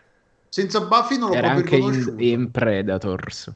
In Predators Giusto, di... eh, eh, No, de- Predator. The, Pre- The, The Predator. The Predator, ecco. Sì. E sarà anche nel nuovo. Indiana Jones. Sta facendo tutti i franchise in cui riesce a mettere piede. No, no, ma è bravo, ci mancherebbe, no, è proprio bravo, no, no. No, sono d'accordo con Ugo, a me è piaciuto, io non l'ho messa nelle... non è entrata nelle prime 5 perché c'è, ho- c'è roba che mi è piaciuta di più, però no, l'ho trovata anch'io molto bella. C'è da dire che io il fumetto l'ho letto veramente una vita e mezza fa e quindi mi ricordi, mi ricordo che mi era piaciuto, ma non ho un ricordo fresco abbastanza da poter fare paragoni o, o- o- comunque fare riferimenti particolari. Era, non era una storia del tutto nuova, ma cioè, mi ricordavo, tipo, mi ricordo il suo amico che, che non muore mai, mi ricordo i personaggi, però certi particolari, cose, tipo il, il- il, l'Eterno che, non si, che, che- che- che- nominano spesso, ma non, che non sanno dov'è. Destino. Destino, sì, No, poi- sì, è un altro, ma se no è spoiler a dirlo. E, e comunque no, è proprio, cioè, secondo me è proprio, è, è- è girata bene, è recitata bene, è scritta bene, è appassionante, è, è- è forse un po' la cosa un po' che, che è divisa proprio in due drasticamente, che c'è una, Eh. la storia, anche se l'arco narrativo del Corinzio è più, dura tutto, quello del, del rubino rosso, adesso non mi ricordo il personaggio, che tra l'altro lui è bravissimo, quel cattivo. Doctor D, sì. Eh, Eh, eh, esatto. è quello, l'unica cosa è puntata forse che- quella del diner clamorosa. Madonna, quella Dr. del Diner, anche lì, puntata clamorosa. Ma no, è proprio una bella serie, secondo me, proprio, proprio bella, sì, sì, sono d'accordo. È, è troncata così perché gli archi del fumetto sono così. Cioè, è proprio così, Tatang, c'ha proprio la struttura da 6-7 episodi, che è la struttura del, del comics americano, e poi Sì, il dopo ricomincia... eh, Esatto, semi- ricomincia magari con qualche elemento di continuity, però diciamo il tono e, e- e- e, diciamo il problema da risolvere si allunga. La prima è tutta l'overture, mentre invece il fatto del Corinzio è casa di bambole. Sì. E io spero che riescano a finire perché ecco se c'è una storia che mi ha spaccato il cervello, il cuore per come riesce ad avere un arco, riesce ad essere tante miniserie e al contempo avere un arco unico che porta a una storia che si Ah, intravede sì. solo al momento. È incredibile se non mi finiscono tutte le stagioni di Sandman, veramente mi dispiace un sacco vista la qualità della prima, perché ha senso Allora, di, di l'importante è arrivare che non l'accelerano. No, no, A me inizierebbe a girare il cazzo se tipo fanno la mossa True Blood, dove alla fine iniziano, sta- iniziano io a l'ho letto anche un secolo fa. Quante stagioni ci vorrebbero per finire? Voi? un Sono attimo tipo che nove volumi. prendo. sono 9-10 Mi volumi. Eh, sono tante. eh. Eh. Eh, Allora, vabbè, però attenzione. Però se ne fai due a serie, Esatto. se ne fai due a stagione, Mm, quindi so, so- Ah, quattro. ok. 4-5 volendo. 4-5 tra la Eh, casa. beh, Però allora se- Netflix se- ha la abitudine di, di di- di- di ammazzare le serie Se la- sì, ma se lo guarda abbastanza gente non l'ammazza, cioè alla fine è tutto lì. Speriamo. Ora sono 10 volumi, Eh, mi ricordavo che erano tanti. Sì, sì. quindi 5 stagioni. 5 O- stagioni. oltretutto con le, cose, le storielle autoconclusive hanno anche, possono continuare a giocarsi la mossa della puntata che esce poi, Sì, che è sì. una roba che sicuramente gli piace per avere il buzz che continua, quindi pure quello è buono. Tipo la puntata quella shakespeariana possono fare lì. Quella, come- quella oltretutto credo che la debbano fare nella prossima stagione perché stiamo là. Eh, vedi. per cui- Tra l'altro Mi mo ci ricordo, vuole quella, molto quella avevo, l'avevo portata al mio professore di, di- di- di storia. Scusa, Tra l'altro, quella è una di quelle che buttano i semini perché Shakespeare lo incontra, se non sbaglio, Sì, sì. no? Eh, vedi. Poi c'è- eh, buttano i semini della, della sua storia d'amore passata, quella che incrocia nel- all'inferno, che, che lo implora e lui lo fa finta. Sì, cioè, no, ma è piena di semini. è Tutta piena la, di, di la- la- la roba di Sandman è Mhm. che poi ogni semino diventa un'altra storia dentro la storia, Eh, sì. oppure fa parte dell'arco narrativo principale. Ti ritrovi le parche, insomma, hai voglia. Le rinni. No, è proprio per- da uno che non si ricorda la serie, l'ho guardato proprio, eh, scusate, il fumetto molto bene e ne ha un ricordo molto vago e alcune cose, ah sì, me la sono goduta, è stata proprio piacevole, di sì. Ecco, l'altro problema grosso che c'ho con questa serie è che tutte le cose fi- ho paura, cioè paura. So che vengono dalla, eh, dal fumetto di Gaiman e quindi la serie sostanzialmente più che altro fa, non dico il minimo sindacale per adattarle, però diciamo si occupa di fare tanto, eh, cioè dal flusso d'acqua che il fumetto ne fa dei cubetti di ghiaccio che sono gli episodi della serie. Cioè, ho come questa impressione qua. Cioè, non è una cosa negativa, è una cosa che tipo am- è che ri- riconosco troppi più meriti della potenza e dell'aura del racconto del fumetto, anche dal punto di vista simbolico e iconografico. E quindi È diciamo, vero. Insomma, stai È dicendo... poi sì, su certa roba è inadattabile, certa roba è difficile proprio da adattare per come, per come la racconta lui, ma come viene visualizzata anche Mm. dagli artisti che si accompagnano. Però sì, è, è chiaramente un, è un gran lavoro e, ed, ed- è veramente una storia che vale la pena di raccontare, vale la pena di guardare, secondo me. Stai dicendo il classico era meglio il libro. No, era meglio il libro? No, perché diciamo il libro è anche appesantito da una serie di cose, tipo è tutto contestualizzato nell'universo DC, quindi incontrano la Justice League e vanno il, il manicomio dove scappa il Dottor Destiny e, l- e l'Arkham Asylum eh, e tutte cazzate del genere che diciamo sono un po' quelle cose tipo pesan- appesantimenti di continuity n- non propriamente all'interno dell'universo di Gaiman. Quindi è come se la serie si emancipasse dal mondo del fumetto. Eh, ma infatti qui fanno co- quello che dicevo prima, la roba smart su Ippolita, sul Sandman del fumetto, qui il rischio è che esteticamente sarebbe stato veramente dissonante quel tipo di richiamo perché No, era, era un era casino. una piccionata. Era un casino proprio. Ecco, se, se posso appoggiarmi a divertente. quello che hai detto tu, Tanzilo, è vero, forse, ecco, se si può dire che a livello cinematografico il debito è talmente forte nel voler ricreare l'immaginario e le immagini del fumetto che di suo di linguaggio cinema forse fa poco.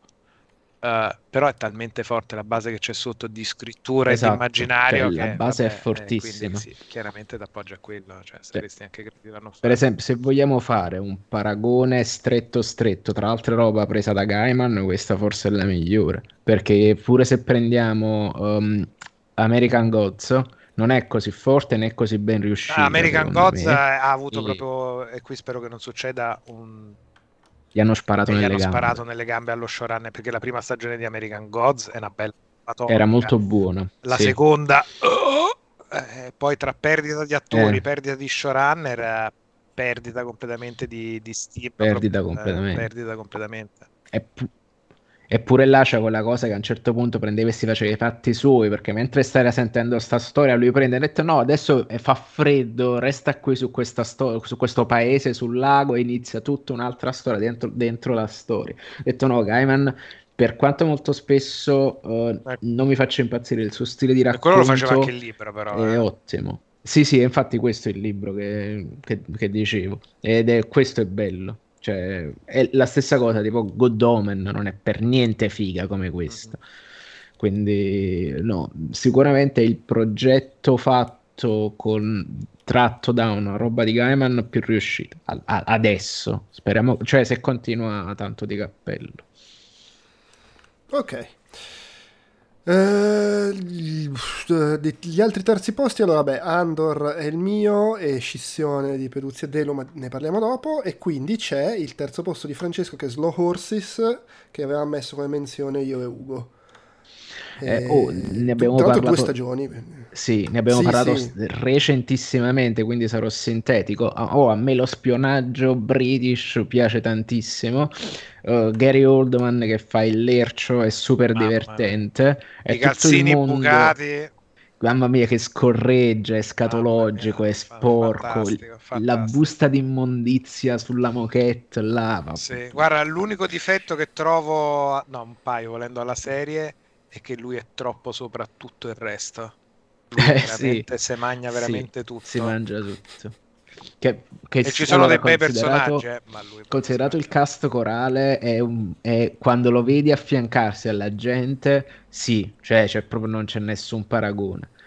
Uh, eh, quando invece riescono, quando lui è da un'altra parte e la storia prosegue orizzontalmente con altre storie, funziona tutto tra virgolette in maniera senza quelle discontinuità che crea lui. Perché poi, tra l'altro, non solo lui è così bravo, ma anche il personaggio è un personaggio che rompe tutti quegli schemi che invece gli altri continuano a seguire. Cioè, è anche proprio... quello che ti fa ridere, capito? Infra esatto. ed è scritto troppo bene lui, per cui le perculate che Quando... fa sono clamorose nella seconda stagione, quando prende e dice a quella là che va a interrogare, no, guarda, sono, della, sono dell'MI6, non ti preoccupare, guarda, tu chiedi a questo numero, uh, ti daranno la protezione, gli il numero del ristorante, cioè lui è una merda proprio, ed è bellissimo. Come al C'è solito. da dire che è coerente con i personaggi il fatto che lui sia troppo più bravo degli altri, anche, anche, nella finzione, sì, è così. Sì, cui... e, e, su di lui a me fa morire, l'avevo detto quando ne abbiamo parlato l'altra volta, il fatto che credo sia l'unico suo ruolo in cui ha la stessa voce che ha quando parla nelle interviste. Cioè lui nelle interviste è così, il che mi fa pensare che sia così proprio lui nella vita. Eh, in qualsiasi altro ruolo c'ha la voce un po' più impostata, più ruvida, più... invece qua proprio c'ha la voce che ha anche quando fa le interviste. Secondo me ha scelto la parte ha deciso, vabbè io mi ritiro dalle scene e continuo a fare slow horse semplicemente perché meno effort, non, devo, non devo fare la voce, esatto. non, Churchill, non ci devo caricare sopra. Allora, non mi devo lavare. Non mi devo lavare, fantastico. Vengo, scendo dal letto, che mi devo mettere sta giacca di tweed. Va bene, costumista. Sono pronto a girare. Se non mi faccio la doccia, se non mi faccio la, doccia la mattina, mi risparmio la sessione di trucco. Dai, iniziamo a girare, che sto tenendo le scorecce. L'ho stamattina. Ah, proprio, proprio, bello. Vabbè, poi è vero, non vorrei stare a ripetere le cose che abbiamo detto relativamente poco tempo fa, però una cosa che mi piace molto è per esempio il fatto che non è quella classica cosa in cui loro sono gli sfigati perché sono finiti lì per degli errori, ma in realtà sono bravissimi. No, no, no, sono proprio una banda di stronzi che fanno un sacco di errori e si mettono nei guai perché fanno le minchiate o perché sono arroganti, eccetera. Ed è anche molto carino questa coerenza in come la serie si E di questo, infatti, l'ultima puntata della seconda stagione è proprio è proprio questo che hai detto tu. Cioè, là sono tutti errori che si accumulano. Sì, sì. Ma infatti, infatti, eh, adesso non voglio fare spoiler, però nella, nella, seconda stagione c'è stato proprio un momento in cui dicevo, vabbè, però mi sembra, l'ho detto anche l'altra volta, mi sembra un po' comodo che il cattivo stia facendo queste cose un po' ingenue. No, no, no, è che gliela sta piantando in quel posto al, al, al buono che è un imbecille. Esatto, perché poi quella cosa del buono è che è ridicolmente buono, per questo lui sembra troppo più uno sfaccimme, capito? Cioè è eh, sì. troppo più avanti rispetto agli altri. Quindi, e, e, poi ha avuto l'effetto, come al solito, di prendere adesso. Ho, ho preso la lista dei libri di Le Carre che ho letto, adesso mi guardo i film, come facevamo, come dicevamo la volta scorsa, i film tratti da questi libri e vedo le differenze. Ok, allora dai, passiamo ai secondi posti. Il mio secondo posto è la serie che menzionavo prima, di cui avevo parlato l'anno scorso, che non è ancora uscita in Italia e nel frattempo è arrivata, ovvero Station Eleven. Eh, miniserie, eh, dov'è che sta questa? Su Team Vision pure lei? Mi sa su Team Vision, sì, ci sì, guardavo okay. prima. Tratta dal romanzo omonimo, eh, di eh, Emily St. John Mandel, che onestamente non ho letto, da quello che ho, ho, visto però cambia un po' di cose, e creata, curata da Patrick Somerville che aveva lavorato su The Leftovers, aveva fatto Maniac su Netflix, ed è una serie, diciamo, post-apocalittica. Poi tu l'hai vista, Francesco, vero? No, non l'ho vista no, perché alla fine okay, cioè, mi si è accavallato tutto. Ok, va bene. E praticamente ambientata uh, in un futuro, cioè sostanzialmente è la, quello che sarebbe successo se il Covid avesse avuto una mortalità del 95%, più o meno. Mettiamola così.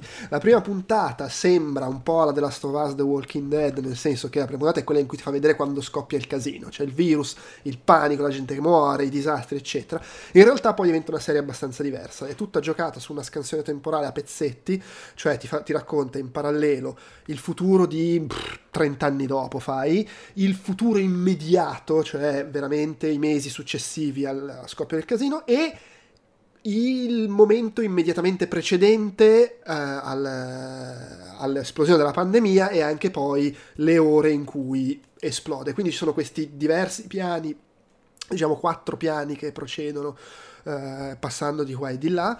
E in realtà poi, eh, dopo un inizio che sembra andare verso la classica serie post-apocalittica con eh, si cerca di sopravvivere, il vero male, l'umanità, eh, tutte queste robe qua, non è questo. Ci sono delle situazioni in cui incontrano Uh, ci sono i cosi, sostanzialmente i trampiani, che ovviamente sono quelli che danno di matto e vanno in giro, però si intravedono appena. Ti dice che ci sono, c'è una scena che li coinvolge, ma in realtà il punto è raccontare proprio di chi è rimasto, uh, facendo sì paralleli col passato, ma è di come è cambiato il mondo, come sono cambiate queste persone, i rapporti fra di loro. È una serie anche che pur nel contesto di è morto il 98% della gente sul pianeta, è molto ottimista anche poi come va a evolversi diversi, eh, vuole bene ai suoi personaggi, anche quelli che arrivano e fanno delle cose diciamo discutibili, poi però te li contestualizza e non diventano il, il cattivo coi baffetti. E, ed è bellissima secondo me. È proprio. Eh, non bisogna aspettarsi la roba che poi diventa un po' d'azione, perché in realtà è molto più un dramma, diciamo. Eh, ma bella, bello il mondo che, che, che racconta, belli personaggi, rapporti fra di loro, veramente toccante poi in come racconta l'evoluzione di loro. Eh, c'è stato un urlo sentito. Cosa, cosa sì, sono vi- stupidi video su... Ah, ok. Che partono a caso eh, su... Finale fantastico, Mackenzie Davis è bravissima, eh, c'è, come si chiama, altro attore abbastanza famoso è quello... Gael Garcia Bernal. Non, que- non, c'è anche il protagonista, non c'è anche quello che era in Yesterday lì. Imesh Patel, eh. lui era in Yesterday, onestamente non mi ricordo se era lui. Sì, no, era in era. Yesterday. No, Patel, non è lui, no? no, non era in Yesterday, deve essere uno che gli assomiglia. e... Però vabbè sì, c'è Imesh Patel. E bella, una... ce l'ho ripetti, la mitica di, di, di Point Break eh, che, che, era ritornata alla grande in... Vabbè, cioè non è che fosse mai andata via, però aveva un, avuto un ruolo grosso in Orange is the New Black. Eh, anche lei ha un bel ruolo secondo me è una serie bellissima, una delle mie preferite degli ultimi anni. Poi è una miniserie, inizia, finisce, si leva dalle palle, lascia un bel ricordo, eh, che è una cosa che apprezzo sempre. Quindi da recuperare. Poi, sì, era in Yesterday, è lui. Era in Yesterday, era Mesh Patello. È il protagonista. Ma... Ok, vabbè, perché stavo guardando e non, non, lo mettono su... come si dice, su... Per una volta che, che, che riconosco uno che hai ragione, ma tipo è il primo ruolo al cinema in Yesterday. Eh, in Poi ha fatto il Green Knight, tipo. No, no quello è Patel. Dev Patel. Ah, mm. però si chiamano tale e quale Patel. Vedi, so che Patel, non si confonde. Eh, vabbè, come russi, cioè che vuoi? sì, in effetti. Eh, si somigliano un po', però comunque. Sono tutte scuretti, ricciolini, su via. Eh. Vabbè, vabbè. Mo mi stai a fare razzista, però, eh? Attenzione, questi no, indiani sono tutti uguali. No, non ho detto che sono indiani, ho detto che sono inglesi. ah, beh. Ah, adesso, li hai fatti, adesso li hai fatti veramente incazzare. Tra l'altro, anche il dottor Watson in Enola Holmes 2, vede, vedo. Sì, sì, però è tipo un'apparizione. Ah, non è un ruolo particolarmente importante. No, Ok. Non che io l'abbia visto, ma da quello che voi Io l'ho visto. No, no, non c'è proprio. Fate Eh, io- tranquillamente, io l'ho fate tranquillamente a meno, ragazzi. No, no, era per No, il ruolo no, di no, lui, perché ho no, detto Dottor. Watts, No, Holmes. no, è proprio una roba che... Vabbè, comunque. Tra l'altro il libro pare che sia Eleven. molto bello, vedo che su Goodreads che ha un sacco di voti, se vi capi, se, se non, Sì, se non avete voglia Però- di abbonarvi a Team Vision, però vole- vi interessa la storia, il libro pare che sia molto bello. Però è anche significativamente diverso perché, per esempio, uno dei rapporti centrali della serie TV è fra il personaggio proprio di Patel e la bambina che poi crescendo diventerà Mackenzie Davis. Ed è bellissimo il rapporto fra di loro, sia fra loro quando sono bambini, sia poi le conseguenze che ha 30 anni dopo. E questa cosa non c'è, a quanto ho capito, nel romanzo. Cioè, tipo che loro non rimangono assieme e quindi non c'è assolutamente la loro relazione. Quindi, boh, cioè, senza aver letto il libro dico meglio la serie. ok, ehm, secondo posto di Francesco e dell'assente Peduzzi è la sesta stagione di Better Call Saul. Qui chiedo una Sì. cosa. uh, Vai. io ho iniziato adesso, credo, la terza stagione. La sto recuperando adesso. Quindi Non non fare faccio spoiler. Ecco, sì, per favore. Ok. Allora sarò veramente proprio sintetico, appunto perché ci abbiamo dedicato un episodio a parte del Infatti, sì. podcast e che è al secondo posto perché è quella roba che ho aspettato ogni settimana per eh, tutto il tempo che è uscita. Ho, ho schiattato in corpo quando c'è stato tipo il mid season per dire porca miseria devo sapere come va, come va avanti ed è, mm, ed è scritto in maniera incredibile è veramente molto bella. Il finale è commovente, secondo me. E, eh, Bob, oh, lo sbaglierò sicuramente a dire. Bob oh, è bravissimo. Cioè, è veramente una roba che si mangia, si mangia tutto in tutto quello che fa questa serie. Anche il personaggio che fa Kim è un personaggio eccezionale con un epilogo interessantissimo. E, e secondo me, eh, seppure non arriva ai livelli di eh, follia o qualcuno dice anche di qualità rispetto a Better Call Saul, ne rappresenta l'esatta, più che l'esatto opposto, è letteralmente l'ascesa. Cioè l'ascesa quando ti cala d'improvviso una sostanza, e quello è il Better, Con- è il Better Call Saul, secondo me rispetto a, um, Breaking Bad. a Breaking Bad, esatto. E quindi è- è- per me è straconsigliata. Ci sta un sacco di roba interessante. L'ultima stagione n- non si ferma un attimo in tutto quello che fa e descrive una psicologia dei personaggi che è eccezionale. Cioè, profondi- la caratterizzazione approfondita, sfaccettata, variegata, complessa, assolutamente non scontata. E quindi per me lui è veramente uno dei migliori showrunner eh, della- mm, degli ultimi anni. Che è pure là è una cosa che mi è cresciuta tantissimo perché all'inizio Breaking Bad non mi faceva impazzire, poi quando è ingranato, è ingranato e questo qua secondo me è una serie che cavalca tantissimo l'onda dell'ultimo momento di Breaking Bad. Quindi sta in, lo sceneggiatore è in palla, lo showrunner è in palla. Quindi top. Cioè è soltanto qualitativamente ottimo. Uh, Ugo, invece tu alla terza stagione come la stai trovando? Ah, bene, un po' lento, ho faticato un po' all'inizio. Ah, però mi piacciono i personaggi, quindi rivedere Mike, eh, l'attore mi fa morire, lui Odenkirk che è bravissimo, la sua compagna altrettanto, il fratello che è un po' una merda, pure fantastico. Quindi certe cose e certe sue cadute mi piacciono da morire, poi ovviamente adesso sono iniziati dove sono arrivato io ad entrare in scena eh, in Arcos e, e quindi iniziano a esserci le gestioni, ti rivedi quei personaggi là e dici ah, occhio che qua adesso c'è Gustavo. Sì, ed è tutta quanta, tutta quanta bella secondo me. Non è che dici sta il momento che dici eh, ma qua no, è, per me è tutta tutta tutta bella. Quindi diciamo è un metterla al secondo posto e come metterla appunto, come premiare insomma tutta la gestione di Better Call Saul, a mio parere. Quindi top per me. Se Ok. volete approfondimenti con spoiler, andatevi a sentire il podcast di cui ne abbiamo Bravo. parlato tantissimo. Sì, che è di, insomma, l'abbiamo fatto qualche settimana Sì, abbiamo fatto es- esatto, esatto. C'è anche, diciamo, io il Peduzzi e Arianna. Ok, eh, gli altri due secondi posti di Delu e di Ugo Andor e quindi ne parliamo parlando dei primi posti. Allora, primi posti, partiamo con io che ho la, faccio la mossa hipster, così ce, ce, la leviamo subito dai maroni.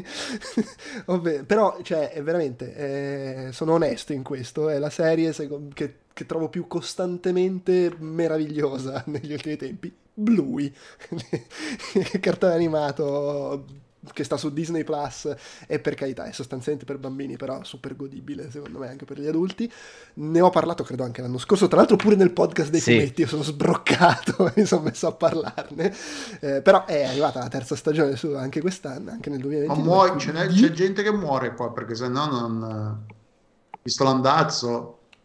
no non c'è gente È che una, è muore. una serie Eh, allegra, quindi mi stai dicendo. È una, è una serie che ha al, al centro eh, due sorelle, bambine, eh, credo che siano una va alle elementari e l'altra è probabilmente ancora alla, alla materna, come età diciamo, eh, in un contesto in cui sono cani antropomorfi, eh, cioè tutti, il, il mondo, poi gli altri animali sono animali, tipo c'è il pony, non lo so, oltretutto con scena censurata del pony che caga. Perché in America non si possono far vedere gli ani- animali o persone che cagano in tv a quanto pare. Che se sparano sì, ma che cagano no, Beh, ragazzi. Eh, Esatto. Perché, esatto, non puoi, vede- non puoi far vedere... No, perché poi hanno censurato... Invece hanno completamente censurato l'episodio che io ho torrentato e guardato con mia figlia in cui giocano a eh, partorire. Cioè tipo c'è il padre che fa finta di essere incinto e partorisce, gli altri che gli tirano fuori il bambino. Questa cosa in America non si può far vedere. La serie australiana. E praticamente è tutto incentrato su eh, famiglia che gioca, cioè questi due bambini, bambine tra l'altro, eh, Blue e Bingo, che giocano fra di loro e giocano con i genitori e mh, non ci- diciamo, giocano inventandosi veramente le robe più folli. È una serie che ti fa anche sentire costantemente in difetto in quanto genitore perché non sei fichissimo come i genitori che hanno ste bambine.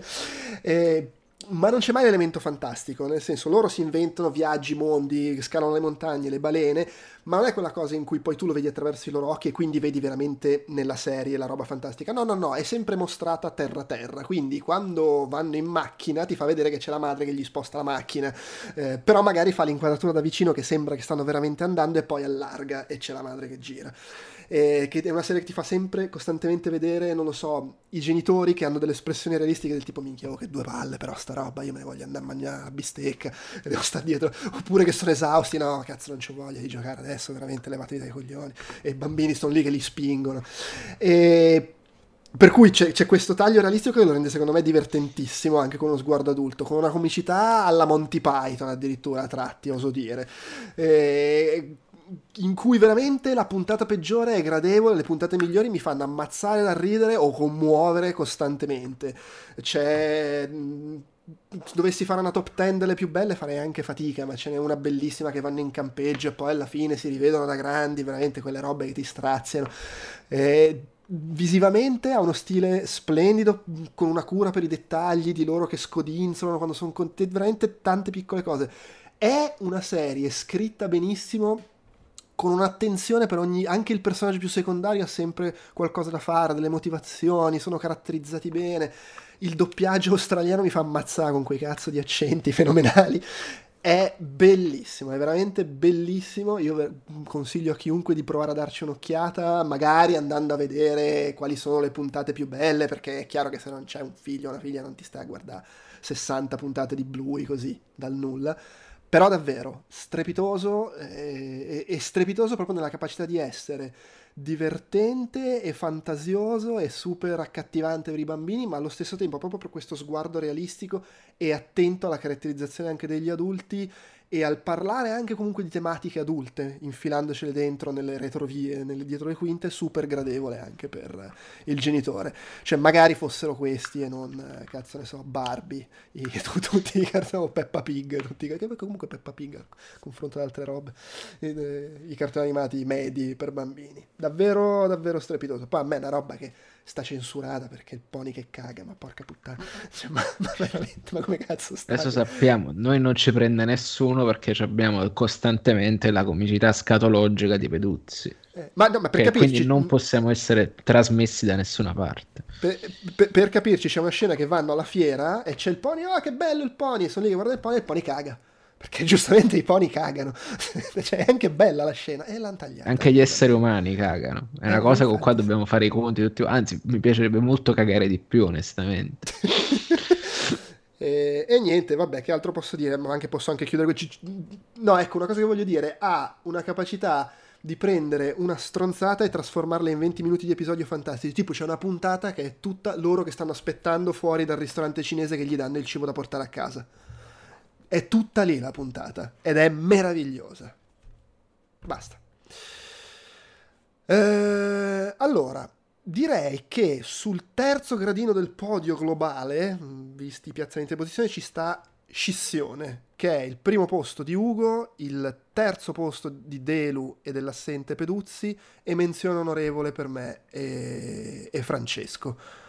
Quindi Ugo, visto che tu l'hai messa al primo posto, dici. Da morire, mi è piaciuto da morire. La... Ho trovato che la premessa fosse una premessa da racconto di fantascienza distopico micidialmente forte. Uh, qual è la premessa? Uh, tanto faccio solo la premessa e poi non vado a rovinare la serie. La premessa è cosa succede se tu potessi, azienda, uh, assicurarti che le persone che vengono a lavorare da te nel momento in cui entrano in azienda non ricordano nulla della loro vita al di fuori dell'azienda e una volta che escono via dall'azienda non ricordano nulla di cosa è successo in azienda e della loro vita in azienda. E quindi la scissione, il severance del titolo, è proprio dato da questa separazione mentale che, che avviene lavorando in, in, questi uffici allucinanti che sembrano un po' anche con un'estetica tra il 70s e Portal da un certo punto di vista. E cosa comporta sul lato umano avere questo tipo di relazioni? Per cui tu sei in un ufficio fuori non sai se hai una persona a cui vuoi bene, un figlio, un amante, una famiglia. E idem quando sei a casa non sai cosa stai facendo in ufficio, cioè potresti stare trucidando bambini non lo sai. Tu hai firmato, Beh, però, però, almeno hai, hai, una vita, mentre chi è in ufficio sostanzialmente la sua vita è essere prigioniero in ufficio. Sì, la vita è oltretutto la memoria. Beh, uno dei temi del, della, della, serie. De, della serie è la tua memoria, qual è la tua memoria? Cioè la tua famiglia cosa diventano i tuoi colleghi nel tuo cubicolo che fai delle robe nonsense, poi c'è un gusto per il nonsense di questa compagnia che a... Le, gratifi- le, gratificazioni che si prendono ogni volta che acquistano degli obiettivi. Un, cioè, riesce ad essere una satira feroce del capitalismo e del senso di appartenenza aziendale moderno clamoroso e con un'umanità sui personaggi eh, incredibile perché poi le scelte che vanno a fare queste persone sono diverse e differenti e le loro vite fuori e dentro sono diverse e differenti e i rapporti che si vanno a creare in questo ufficio con poi anche dei colpi di scena delle robe perché sul finale proprio ti, ti riesce a fare anche esplodere e dici ah ma finché non arrivi alle ultime puntate dici ah questa potrebbe essere quasi una serie autoconclusiva perché comunque ha esplorato questo concetto e invece poi ti butta delle bombe atomiche e dice cazzo voglio vedere la seconda stagione adesso! Ora questa cosa che hai detto mi fa tutta la differenza tra il metterlo in classifica e il metterlo nelle menzioni onorevoli che se tu la finivi nella prima stagione hai detto ok bomba. Col fatto che continua, ho detto no aspetta Voglio prima sapere che non si risolve in una supercazzola. Beh, però cacchio, la, l'ultima puntata, se, cioè, anch'io l'ho messo solo fra le menzioni onorevoli, però l'ultima puntata secondo me è una delle robe più belle che ho visto l'anno scorso. Sì, sono d'accordo. E poi ci sono e per questo nelle menzioni onorevoli. Cioè, a parte la scena del balletto, che vabbè è clamorosa, quando la gratificazione adesso si balla la, la marimba in ufficio, clamorosa. E, e, e Turturro e Christopher Walken cioè che ti riesce a commuovere per, la, per, il loro rapporto bellissimo, ma anche proprio le, la scena, appunto, sì, la roba finale quando ci si chiude, proprio la lotta, le cose. E Patricia Arquette pure clamorosa. Sono tutti bravi. Lui è bravissimo, sono tutti bravi. La, lei, la, come si chiama? Che credo che sia una de, esordiente praticamente, pure clamorosa. Ma chi? La, la Ruscia? La, sì, sì, la... Brit Lower. Beh, no, in realtà no, è, è in giro da una decina d'anni. Ah, che, vabbè, okay. sì, forse è il suo ruolo ma- più, più importante fino adesso. A me ha ricordato due in, cose. Di un sex incredibile lei. Sì, Sono sì, completamente d'accordo. Sono, voglio sapere se la ricorda... Un, allora, uno mi ha ricordato Dollhouse, la serie di Whedon, eh, quella... Per quella... Per quel... Beh, anche perché c'è Deacon Lackman che... Eh, appunto, a parte che c'è Deacon Lackman, però me lo ricordava già prima e poi ci ho trovato quando c'è lei ho detto, ah, minchia, allora... Però me l'ha ricordato proprio per questi temi del delle, della scissione delle personalità di gente che fa un lavoro e però lo fa in, in una maniera talmente asettica e, e, e isolata dal, dal, dalla sua vera personalità. E poi a me ha ricordato un sacco Control, il videogioco. Ah, sì, sì, sì. sì. Dal punto, a parte, Perché vabbè, ci sta il, il, la tematica dell'ufficio è presente soprattutto quella burocrazia aziendalista che è fatto, bloccata. Cioè, sol, soltanto quando parla col, col uh, col, come si chiama, col consiglio, consiglio d'amministrazione che, che, ha la stessa cosa che non parla e poi quando la senti parla con quel che non capisci quello che dice però li senti parla cioè è troppo controllo e poi perché? e anche perché non sai quanto è grande quell'ambiente sai soltanto che è sottoterra e sai che ci sono delle cose che non sono mappabili. Quindi quello è molto controllo è new weird se vogliamo sì, fare quelli che ne capiscono non, non, non, non gioca non è altrettanto paranormale, sovrannaturale come Control, perché Control va in una gi- direzione completamente diversa, però prende quel, prende quel giocare con un ambiente, con un uff- con lo- prende l'ufficio che in teoria è l'ambiente più noioso, più prevedibile e in, che, che, non riserva nessuna sorpresa e te lo rigira te lo ripropone, te lo remixa in maniera appunto, tra l'altro la cosa secondo me riesce, quello che lo fanno particolarmente bene perché esteticamente non ha a zero punti di riferimento, qualcosa che ti colpisce, ti colpisce nel suo essere completamente, totalmente ordinario, assolutamente privo di personalità, privo di, di accenti di qualsiasi tipo, è tutto bianco, è tutto, è tutto angoli retti, è tutto... E quindi è, riesce, nonostante sia totalmente asetico e totalmente privo di personalità, riesce ad essere comunque una, un'ambientazione memorabile ed è quello che riesce, secondo me, uno dei, dei, dei del, delle cose migliori della serie. Proprio quanto giocano su, su questa ambientazione, quanto diventa un personaggio in, sé, in, tutto e per tutto alla fine.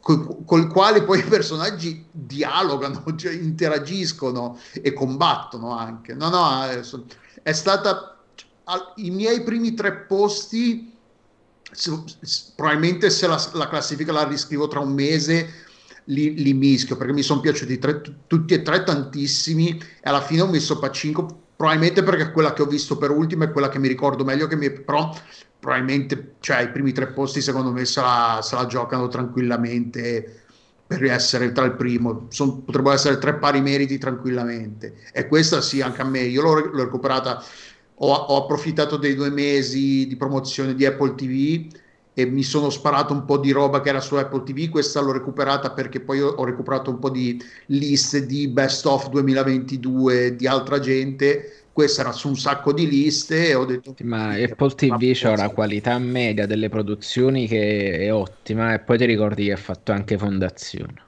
Vabbè, io fondazione a, a non la guardo. a fondazione. No, proprio come dici, ah, però non ne sbaglia nessuno. No, no, non, no, no, non sbaglia, non sbaglia nessuna, fai... no, no, no. Eh. Questa ne, ne sbaglia, è... che, è che ne fa molte meno degli altri e quindi ne sbaglia anche meno. Fortunatamente. A proposito, ho iniziato a vedere Shrinking. Buona. Mm? Ah, ok. Shrinking quella di Shmalian, giusto? Tipo? No, no, no, è quella nuova. Quella è Servant, quella di Shyamalan. E Jason Segel. E Jason Segel, sì. Però sì, è clamorosa, eh, su t- tantissimi punti di vista, ma poi anche... L'unica cosa No, volevo dire l'unica cosa per chi magari ci ascolta e non l'avesse ancora provata di scissione, che ho visto che ha respinto molti e che ammetto all'inizio mi ha un attimino messo in difficoltà, però vabbè era talmente figo il resto, è che volutamente immagino le prime tre puntate sono molto lente e lunghe tra l'altro e lente, ma ha un senso perché ti, ti, ti, ti, mette proprio nel mood, soprattutto nel mood di, di, della vita del merda che fanno dentro a sti uffici.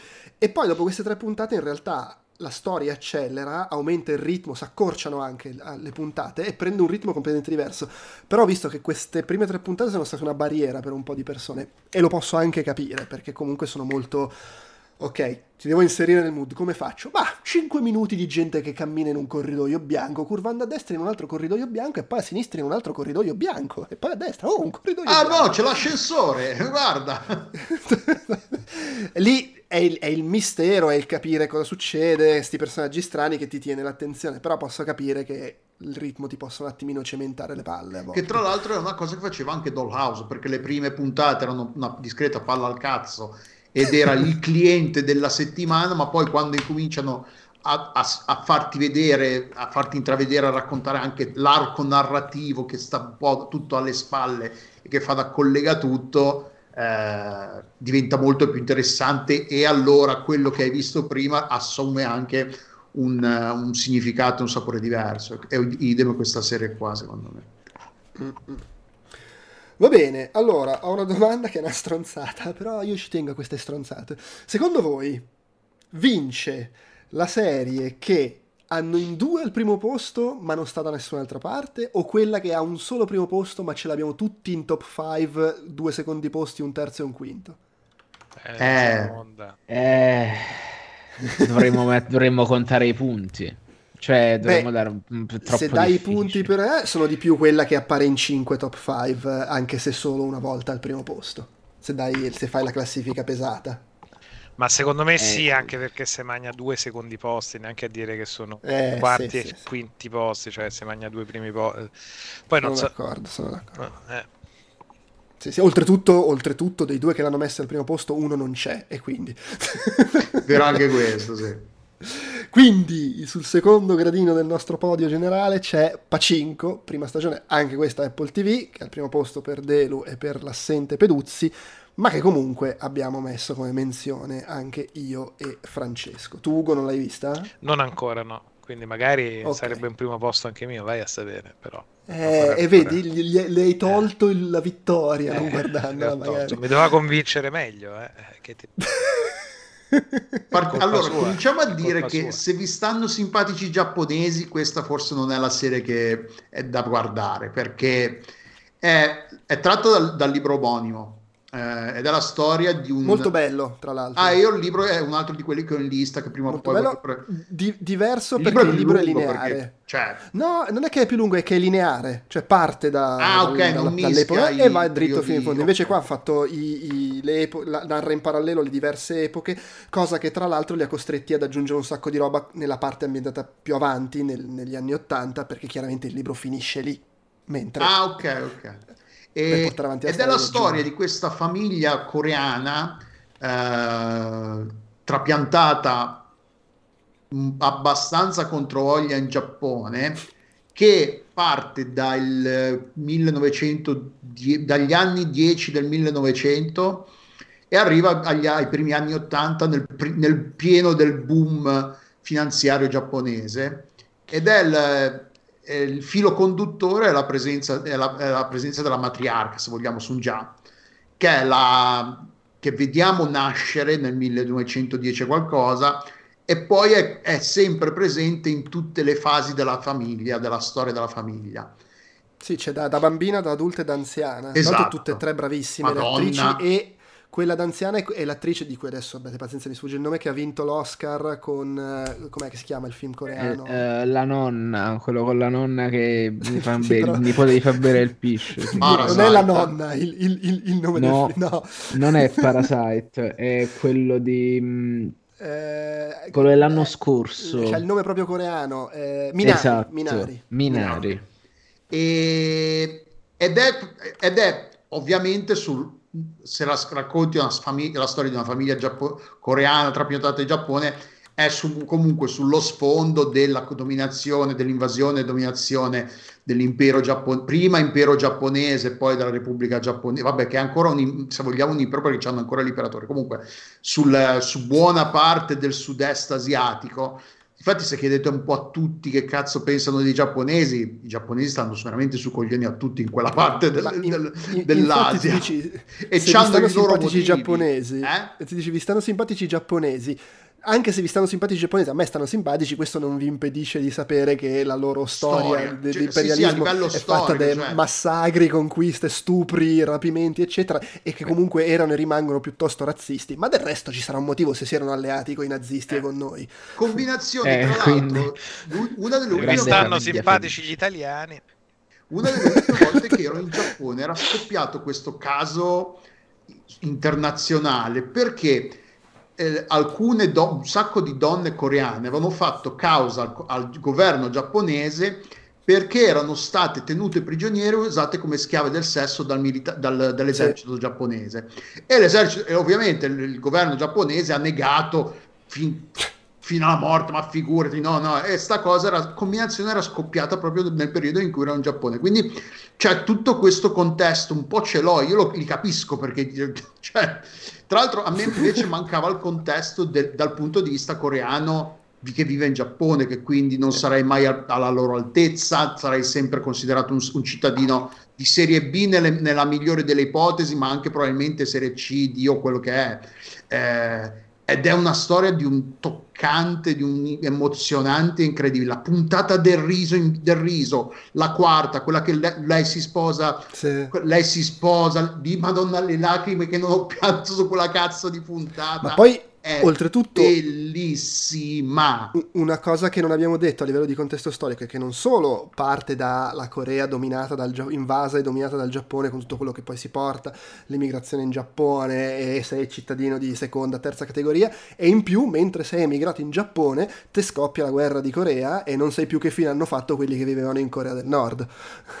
ah, è vero, sì, poi c'è, e questa nella serie non c'è ancora, non ci, so, non ci sono ancora arrivati perché la serie... È vero, nella serie non ci arrivano, però questa è una cosa che, la che serie, ci arriveranno. Perché... La serie copre il periodo 1900, 1920, poi copre il, il, tra l'altro una cosa che non sapevo, il terremoto di Yokohama, mm-hmm. che sono morti una marea di gente, il massacro fatto di, da parte dei, dei, giapponesi e coreani, perché come, come, come elaboriamo il lutto? La stessa notte del terremoto si sono messi, si son messi a dare la caccia ai coreani non esistono numeri ufficiali, però si, vanno dalle poche centinaia alle diverse migliaia di coreani ammazzati la notte del, del terremoto perché i, i, i, giapponesi dicevano ah sono loro ven- ci vengono a rubare a casa, ci vengono a ammazzare, roba, a questi livelli eravamo.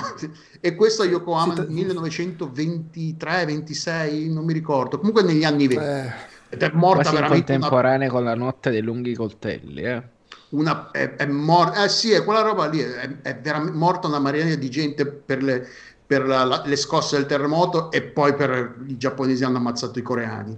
E, ed è comunque bellissimo lo sfondo, ma poi anche tutta la parte negli anni Ottanta, gli scontri generazionali, bellissima la storia della, la, lo scontro del, di Hana, quella, la, diciamo, questa figura un po' che, che, che viene introdotta Uh, in, in, viene introdotta prima in, in, maniera vocale, poi te la fanno vedere fanno, e si scopre la sua storia. Cioè, no, a, a me ha veramente appreso tantissimo sì. dal punto di vista emotivo, l'ho trovata est- incredibilmente coinvolgente. La, la, sigla iniziale è bellissima. è bellissima la sigla iniziale. È, è, un po' un trend recente quella della sigla iniziale con i personaggi che e ballano, che ballano sì, in maniera sì. un po' buffa. C'è anche in Peacemaker. Esatto, sì, infatti.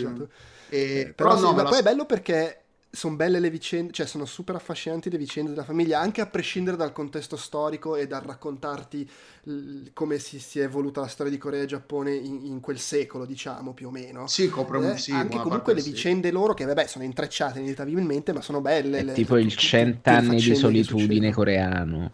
Ma sì è, quel, è quel, sì, è quel tipo di storia, una storia familiare lunga che ha, che ha che ha un personaggio in comune, che è quello di Sunjal, della matriarca, che, che lotta, che è una, una, una personalità fortissima, che, che, combatte contro tutte e tutte, tiene unita la famiglia contro le avversità economiche, sociali.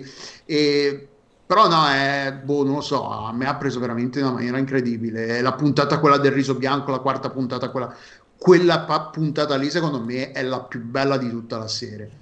Uh, sì, ma è proprio il momento del riso che prepara. Vabbè, ma poi il significato, che, non ci, che finché non lo dici non ti rendi conto e quanto lo te lo dice è un pugno nello stomaco che è tremendo, che dici, madonna, sì, sì. il sapore, quando, quando, poi la, va dalla vecchietta, dall'altra, quella che, a cui deve comprare la, il terreno, madonna, no, no, è tra l'altro il romanzo l'ha scritto Min Jin Lee, che è una, una, una, scrittrice giornalista nata in Corea del Sud, ma si è trasferita in America quando aveva sette anni, ed è molto ovviamente, cioè pesca molto da aneddoti, cose raccontate dal, dal nonno. Da, eh, la serie poi finisce che inter- con interviste a, pers- a, donne ancora vive che hanno vissuto sì, quel periodo, che hanno tutte tipo 90, 95, alcune che non si ricordano ma anche più quanti anni hanno, che boh, penso che di averne 98, ma non ne sono neanche troppo sicura. Cioè. E poi c'era un'altra cosa che volevo dire che mi, che mi sfugge. poi i, gli, gli attori, allora, le tre attrici che fanno le tre, l'ho detto prima, le tre età del, di lei sono fantastiche, ma, ma, tutti secondo me sono bravi. E il, il, il l'esplosione di carisma di quello che fa lì, il giapponese, no, anzi, no, che poi in realtà è il, il coreano arricchito che arriva lì al mercato. Ah, sì, il, e, e domina il, tutto. Vabbè, non facciamo spoiler, però il, il mafiosetto, diciamo, senza sì, entrare. Sì, sì. Lui, madonna, è, è bravissimo, è, no, è cioè, carismaticissimo. Poi quanto la contrapposizione appunto di lui al, al a, al, al mission, col, col missionario, le, questo scontro sì, di sì. personalità. E, ah, ecco cosa volevo dire, guardatelo se potete, doppiato in, in, lingua originale che è in coreano. Cioè, se lo guardate su Apple TV, selezionate la lingua coreana, perché io inizialmente me lo, me lo facevo vedere in inglese, però in inglese parlavano tutti in inglese. Ah. E ti perdi tantissimo de, de, de, dell'importanza della lingua perché ci sono tante scene in cui parlano in coreano, tipo i, i, lei non parla il, il, giapponese per buona parte della sua vita adulta, eh sì, cioè fino a finché non si trasferisce in Giappone e non comincia a parlare in giapponese. Quindi quando parlano i, i soldati che erano in Corea parlano in giapponese. Quindi nelle scene in cui parlano a lei in giapponese, i sottotitoli non ci sono perché riproducono il fatto che lei non stava capendo. Secondo me è importantissimo guardarlo in lingua coreana, giapponese, inglese e che, che, mantiene le Ma lingue io, più varie parlate. Io, a, me avevo, la, a, me, a, me, è partito nella, nella, cioè che parlavano in inglese, coreano e giapponese. Tra l'altro, hai sottotitoli quando parlano in di colore, coreano sì, vuoi sì. farti capire, hai sottotitoli di due colori diversi per indicarti questi stanno. Perché ci sono molti momenti in cui passano proprio così, senza soluzione di continuità da coreano a giapponese. Ma poi anche nella stessa frase dicono, magari sta parlando giapponese, e ci mettono sì. tipo la parola nonna o la parola mamma in, in coreano Secondo me... Sì, sì, o anche, o anche i, negli anni Ottanta hanno de, degli scambi in inglese con dentro, con dentro il coreano, sì, sì. Secondo me è una, è da, aggiunge tantissimo all'esperienza, soprattutto perché all'inizio a me è partito in automatico in inglese su Apple TV e parlavano in inglese quando erano tipo nel 1910 ah, okay. no, e parlavano tutti in inglese e c'era un po' sta cosa straniante del ma come cazzo è possibile che parlino tutti in inglese se siamo nella Corea del Sud del 1910-15, che cazzo è? Eh, ma, ma, è strano che ti sia partito così, eh, perché a me invece oh. è partito nella maniera giusta. Eh, e infatti poi sono andato guardi... nelle opzioni ho messo coreano con sottotitoli automatici è l'opzione per farteli mettere ah, okay. che li mette colorati e li toglie la quando lingua in Francesco cui... correggimi se sbaglio la versione italiana allora, è doppiata in italiano la versione in coreano italiano, e lasciano in inglese coreano e italiano e poi... inglese e giapponese li esatto, lasciano in lingua. Esatto. Allora, okay. ecco sì, come, come compromesso è, è, più. Eh, secondo me è un ottimo adattamento perché comunque ti restituisce questa stratificazione di significato del linguaggio e i momenti in cui tu lo stai... più che del linguaggio, perdono, delle lingue che parlano. E, e, quindi sì, per me restituisce questo parterre culturale così complesso, te lo restituisce anche con l'italiano. È un ottimo adattamento, secondo me una cosa che non abbiamo detto, che mi sembra giusto menzionare, la serie è stata curata da Kogonada, ah, eh, sì, esatto, sì. nippo-americano. Lui ha diretto quattro episodi su quanti sono? Nove? No, se, otto sono. E sono tutti bellissimi e... episodi. Cioè, visivamente. Che vabbè, mi fa piacere anche. Me sì, sì, no, a livello visivo lui comunque ha creato diciamo, lo stile della serie, come spesso avviene in questi casi, e a livello proprio di, di estetica, di fotografia è, è, fuori di testa. E mi, mi, mi, piace menzionarlo anche perché il, il, suo After Young era nella mia top 5 quando abbiamo fatto il podcast sui film dell'anno scorso, quindi ci, ci voglio bene a, a, a, a. Ma infatti ne avevamo e... parlato nell'ultimo, mi ricordo Kogonada perché ne avevamo parlato nell'ultimo popcorn o quello precedente che non ho partecipato a quello di ieri, a quello di oggi anzi, che avevi visto qualcosa tu... After Young. Come? After Young. Ecco, esatto, esatto. Sì, sì, sì. E, e, niente, l'unica cosa che io faccio sempre quello che avvisa, che mi sento di dire, è che se magari non sei troppo abituato a un certo tipo di cinema uh, asiatico ha questa cosa delle, del melodramma, ah, del gusto sì. per il melodramma, delle emozioni molto tirate, del tra virgolette piagnisteo in certi Però, momenti, cioè del, sta succedendo una roba drammatica e minchia se te la sottolineo. A me va benissimo, però... Colonna sonora meravigliosa non è drammatica quanto sono drammatici i drammi giapponesi, non, è, è, comunque abbastanza secondo me in linea con il sentire del tempo che impazzisce per i dramma coreani, quindi cioè, è un sì, po' sì, più però... approfondito, un po' più realistico, un po' più drammatico, perché beh, racconta di situazioni pesanti comunque, però no, ecco, certo, con lo spirito certo. del tempo secondo me è, è uscito al momento giusto, ecco. Cioè, Di, diciamo che se non, se non, ci sei abituato, la scena in cui parte la figlia e c'è la musica che pompa, la, la, la, pioggia, la madre che piange, la bambina che piange, il passante che piange, tutti che piangono, posso capire se dici vabbè lo preferirei un po' più trattenuto. La scena in cui c'è la cover giapponese di, dei Cure. Anche Madonna, là va in casa tantissimo, eh. Sì, sì. No, vabbè, comunque serie veramente bellissima, spero che prosegua su questo livello. Andiamo a chiudere con il vincitore, il, il campione Aldo, il campione del mondo. con, abbiamo il quinto posto di Peduzzi, il terzo posto mio, il secondo di Delu e di Ugo e il primo posto di Francesco, Andor. Eh, la serie che ci ha, fa- ci ha restituito l'entusiasmo per Guerre Stellari ricordandoci subito dopo, no ma calmati, l'entusiasmo ce l'hai per Andor, non per Guerre esatto. No, infatti. non è tanto Guerre Stellari, ma è come me lo racconti che fa la differenza. Primo... allora, la prima, no, serie che non tratta il... la prima serie di Guerre Stellari che non tratta il pubblico come un rincoglionito, rullo di tamburi, così. la prima serie di Guerre Stellari dove si vede effettivamente l'impero che fa brutto, rullo di tamburi. La prima serie di Guerre Stellari dove gli Stormtrooper sparano e uccidono le persone invece di sparare sparare in faccia ai muri. E potrei continuare così. serie di Guerre Stellari che pur avendo che ha gli omaggi, le citazioni, le cosette, ma stanno lì, non cagano il cazzo, non, non, vengono lì. Eh, ciao, guardami. No, eh, La prima sono. serie di Guerre Stellari ah. senza Jedi, oltretutto. Sì. Sì. Sì, sì, neanche menz- cioè il massimo di menzione di Jedi è che oh, esiste l'imperatore. No, ma lui, non c'è una scena in cui il personaggio del, di Scarland ha tipo in mano una spada laser o quella non che sembra una spada laser. che cos'è una spada laser. Però sì, è, è, l'unico accenno eh, tira, strizzatina d'occhio a quella Vabbè. parte là. È più è proprio... al massimo se vogliamo fare il feticismo lore e il cristallo che gli dà, che sono i cristalli sì. da spada laser. Ah, è vero, sì. È vero. L'anticipo, la garanzia sì, sì. e il cristallo che fa il laser della spada laser. Ma sì, però. No, allora, secondo me una cosa da dire è questa, che a prescindere che sia o meno la mia serie preferita dell'anno, secondo me è una serie che merita di stare in cima per una cosa per la difficoltà di riuscire a fare sta roba, sì. di, di, di, di, prendere Guerre Stellari, di farci davvero il cazzo che vuoi, perché questo è proprio Gilroy che dice, oh io voglio fare sta roba, me la fate fare, a posto? Siamo sicuri? Siete sicuri? Eh? Non è che poi venite a rompermi il cazzo quando vi, posto, vi, vi, vi mando il... Come il avete fatto a Ryan Johnson.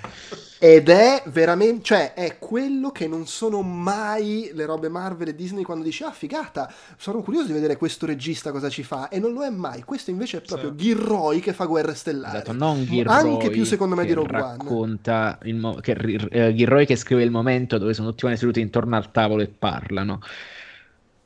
Che invece è solitamente Eh, nel se- d'autore delle altre robe. E poi nell'ambito blockbusterone, appunto Disney, Marvel, cose che ogni tanto si freggiano, si discute di ah no, avete messo il personaggio LGBT, no, via la, pol- la politica dal mio Guerre Stellari, sai che cosa ti facciamo qua? Un trattato Ti facciamo vedere fascismo che- e resistenza.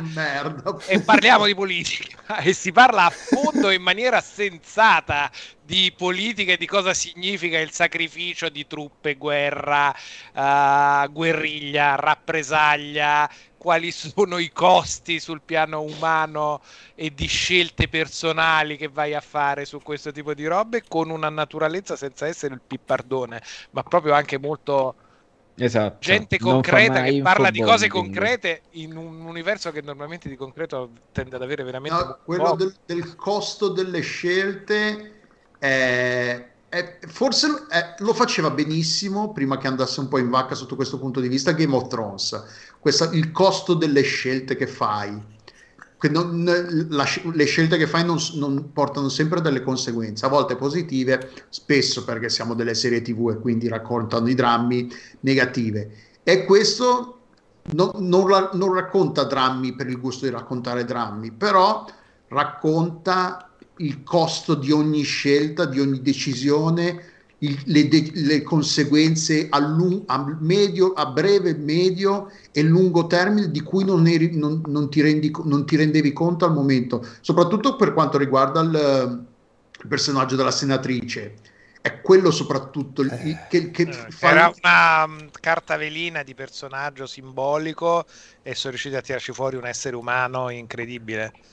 E poi tutte le sue scelte che si rende conto, minchia, sono nella merda perché ho, fatto, ho, de- ho- deciso di fare questa cosa qua, ma non tanto sono nella merda perché ho deciso di partecipare nella resistenza, sono nella merda perché ho deciso di partecipare nella resistenza in questo modo. E adesso devo mettere una pezza perché ho fatto quella decisione particolare e devo mettermi in affari con gente non- con cui non vorrei avere nulla a che fare in, in un milione di anni. Cioè, ma no, è, è clamorosa sotto t- tantissimi punti di vista. È, E che brava l'attrice è poi. brava poi a lei. venderti mia. questa cosa qua, sì, il dramma interiore e anche la freddezza con cui poi decide, e vabbè, oh, ci tocca, lo facciamo, dobbiamo, o così o così. Quindi A- a- attrice che peraltro era pass- è passata da apparire per 20 secondi in uno dei prequel e, e in Rogue One a minchia sto ruolo polposissimo Sì, e sì. in cui mette in mostra una, una bravura fenomenale ma poi su tutto sto tema delle scene che bello lo scambio fra Stellan Skarsgård e Eh. il suo Guerrera Mamma mia, sì, Ah, sì. rispetto quel- a quello che si è visto anche nel precedente film, cioè il personaggio sul Guerrero è quello è un discorso Cioè, il pippotto politico su sì, esattamente, e qua diventa comunque dello stesso Gilroy, eh, ma Ma po- qua diventa una roba di tutt'altro respiro Ma e poi spess- anche Gu- Guerrera che dice: Ah, ma quindi gli stai, eh, stai facendo questa cosa, non ti vergogni un po'? E poi Scarna che gli parla dice: "Eh, Ma sì, in effetti, ok. eh." Eh, beh, ma poi quello scambio che finisce. Vedi, allora c'è. La cosa bella di come è scritto è che ci sono lo sci- le, le- le- le frasi la- che rimangono. La, realtà ba- la- proprio. Quando No, smetterai di litigare la- con la la battutona, pensa come te. Però eh, c'è la battutona, allora chiamiamo la guerra. Però non è posticcia, non è appiccicata lì, è- è- ci sta bene nel- nella conversazione. Eh, ma è anche, che poi è anche un- una cosa che, si, che lo dicono a noi, però è, è anche quella cosa che si dicono a loro per, per- Sì, sì. perché la notte vogliono cercare di dormire, avere un sonno, dice, cioè, riuscire a dormire e non essere tormentati dai, dai rimorsi. L'abbiamo fatto perché siamo in guerra, c'è, c'è- c'è tutta una cosa... Ma no, è- a, a ripensarci forse sì, cioè, come ho detto, se ci ripenso ri- mi vengono in mente tutti questi miei momenti che, che ha, ma, ma poi la, la- la prigione, eh, il, Non so il discorso, il discorso del. Cioè, il di funerale, il funerale della, Il della funerale, mamma de- la- adottiva di Il La commozione robot. per il barilotto di latta. Mamma mia. Il barilotto di Mamma latta che mia, ti fa commuovere. Che ti fa piangere finalmente. Ma poi comunque c'è come messa in scena, specie poi arrivando da quella burinata di Obi-Wan. Eh, non mi fate incazzare. non mi triggerate, per favore. Cioè, qua c'è un, la, la, la, la bellezza, ma poi anche di nuovo la bellezza con cui sono scritti i personaggi, anche quelli che appaiono per una o due puntate, anche quelli che sulla carta sono proprio i cliché, ma approfonditi, fatti bene, con, lo diceva, perché poi se ci volete ascoltare parlare per due ore di sta roba, abbiamo l'episodio eh, Siamo andati per due ore su, nel podcast. Sì, eh, più o meno sì, ma, meno ma sì. Il, la capacità di, di, di caratterizzare ogni singolo personaggio infilandoci quei dettagli che se fosse una roba più banale sarebbero dettagli che poi vengono usati nella trama. E invece no, sono solo dettagli di caratterizzazione. Non è che siccome ti dico che questo personaggio ha la scabbia, allora poi la scabbia deve dire, diventare importante nella scena d'azione. No, c'ha la scabbia, vaffanculo. Non ce ne sono con la scabbia, era per dire una cazzata. eh, mamma mia, il personaggio di lei, la, la, la nazista lì, la nazifascista. Lei è bravissima, sì, lei è bravissima che ti fa appassionare la sua storia perché è la donna che si fa strada nell'ambiente maschilista, però è una però stronza. del merda. esatto. Sì, che ti fa appassionare che hai dei momenti in cui un po' ti faresti per lei e poi pian piano tipo sì, però è veramente la merda umana.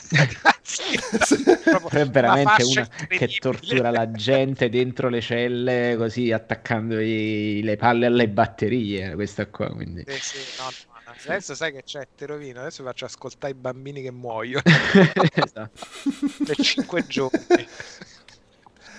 Ma tutti, tutti, Diego Luna è bravo, è bravo Scar- mamma mia. Ma poi Scarland, serie... io quando hai detto del, del, dialogo, io penso che dicessi anche quello che Scarland, che è più un monologo che un dialogo, quello in fondo sì, più un monologo. dei bassi fondi. Perché l'altro no, è lui ha i momenti pezzoni, cioè a lui ogni tanto gli mettono, adesso ti fai il dialogo con questo e c'hai il pezzo di sceneggiatura proprio bello al succo perché sì. cioè, il, il, pippotto iniziale a, a, Luna quando se lo vuole portare via e gli inizia a far ragionare quando stanno là nella, dal ferramenta come si chiama nella rimessa con il ferramenta sì sì le catenazze oltretutto bellissima scena d'azione girata in maniera molto intelligente anche quella e, sì. e quando va dalla spia dal contatto interno anche là dialogo, scambio con lui che ha i battutoni, ma in realtà non sono solo appunto come diceva prima Giova, non sono solo i battutoni, c'è proprio un ragionamento che porta avanti nel suo momento di dialogo che ha i battutoni, ma in realtà c'è tutto un pensiero sotto per arrivare a, a esplicitarti dei concetti che sono complessi in realtà a livello politico. Tra l'altro, secondo me, una cosa che funziona molto de- di quel dialogo in particolare è che a me ha dato l'impressione cioè mi ha fatto credere, mi ha, mi ha, reso credibile il fatto che non fosse una cosa che si era preparato, è una cosa che, che incomincia a dire di getto e che ci arriva e che arriva piano piano a quella conclusione. Mentre in altre spesso questi dialoghi, queste, queste scene qua ti danno l'impressione di essere scritte che anche il personaggio se lo sia scritto prima quel pezzo, che se lo sia preparato. mentre l'ha detto allo specchio. Eh, eh, esatto, mentre, mentre in questo caso, forse per l'emozione che ci mette l'attore Scarlan, si vede che è una cosa improvvisata dell'emozione, della reazione al, al, a quello che gli sta dicendo il contatto, che cioè, Bravo, è... perché sono dei dialoghi, non sono solo dei monologhi. Esatto. Cioè, non è che fa, cioè, c'è un rapporto per cui c'è un'evoluzione del pensiero che è uno scambio tra due, quindi io ti propongo questa idea, io ti rispondo con quest'altra idea. Tu mi stai dicendo poi gli parte, gli parte, il pippone, e poi, poi che è un copione scritto, però è quello, non, lo, non, ti fa, non, ti dà l'impressione che, che sia una cosa che, ha, che sia studiata, è, no. ti fa credere che sia una cosa che gli, che gli viene di getto sull'onda dell'emozione, sull'onda perché... della necessità.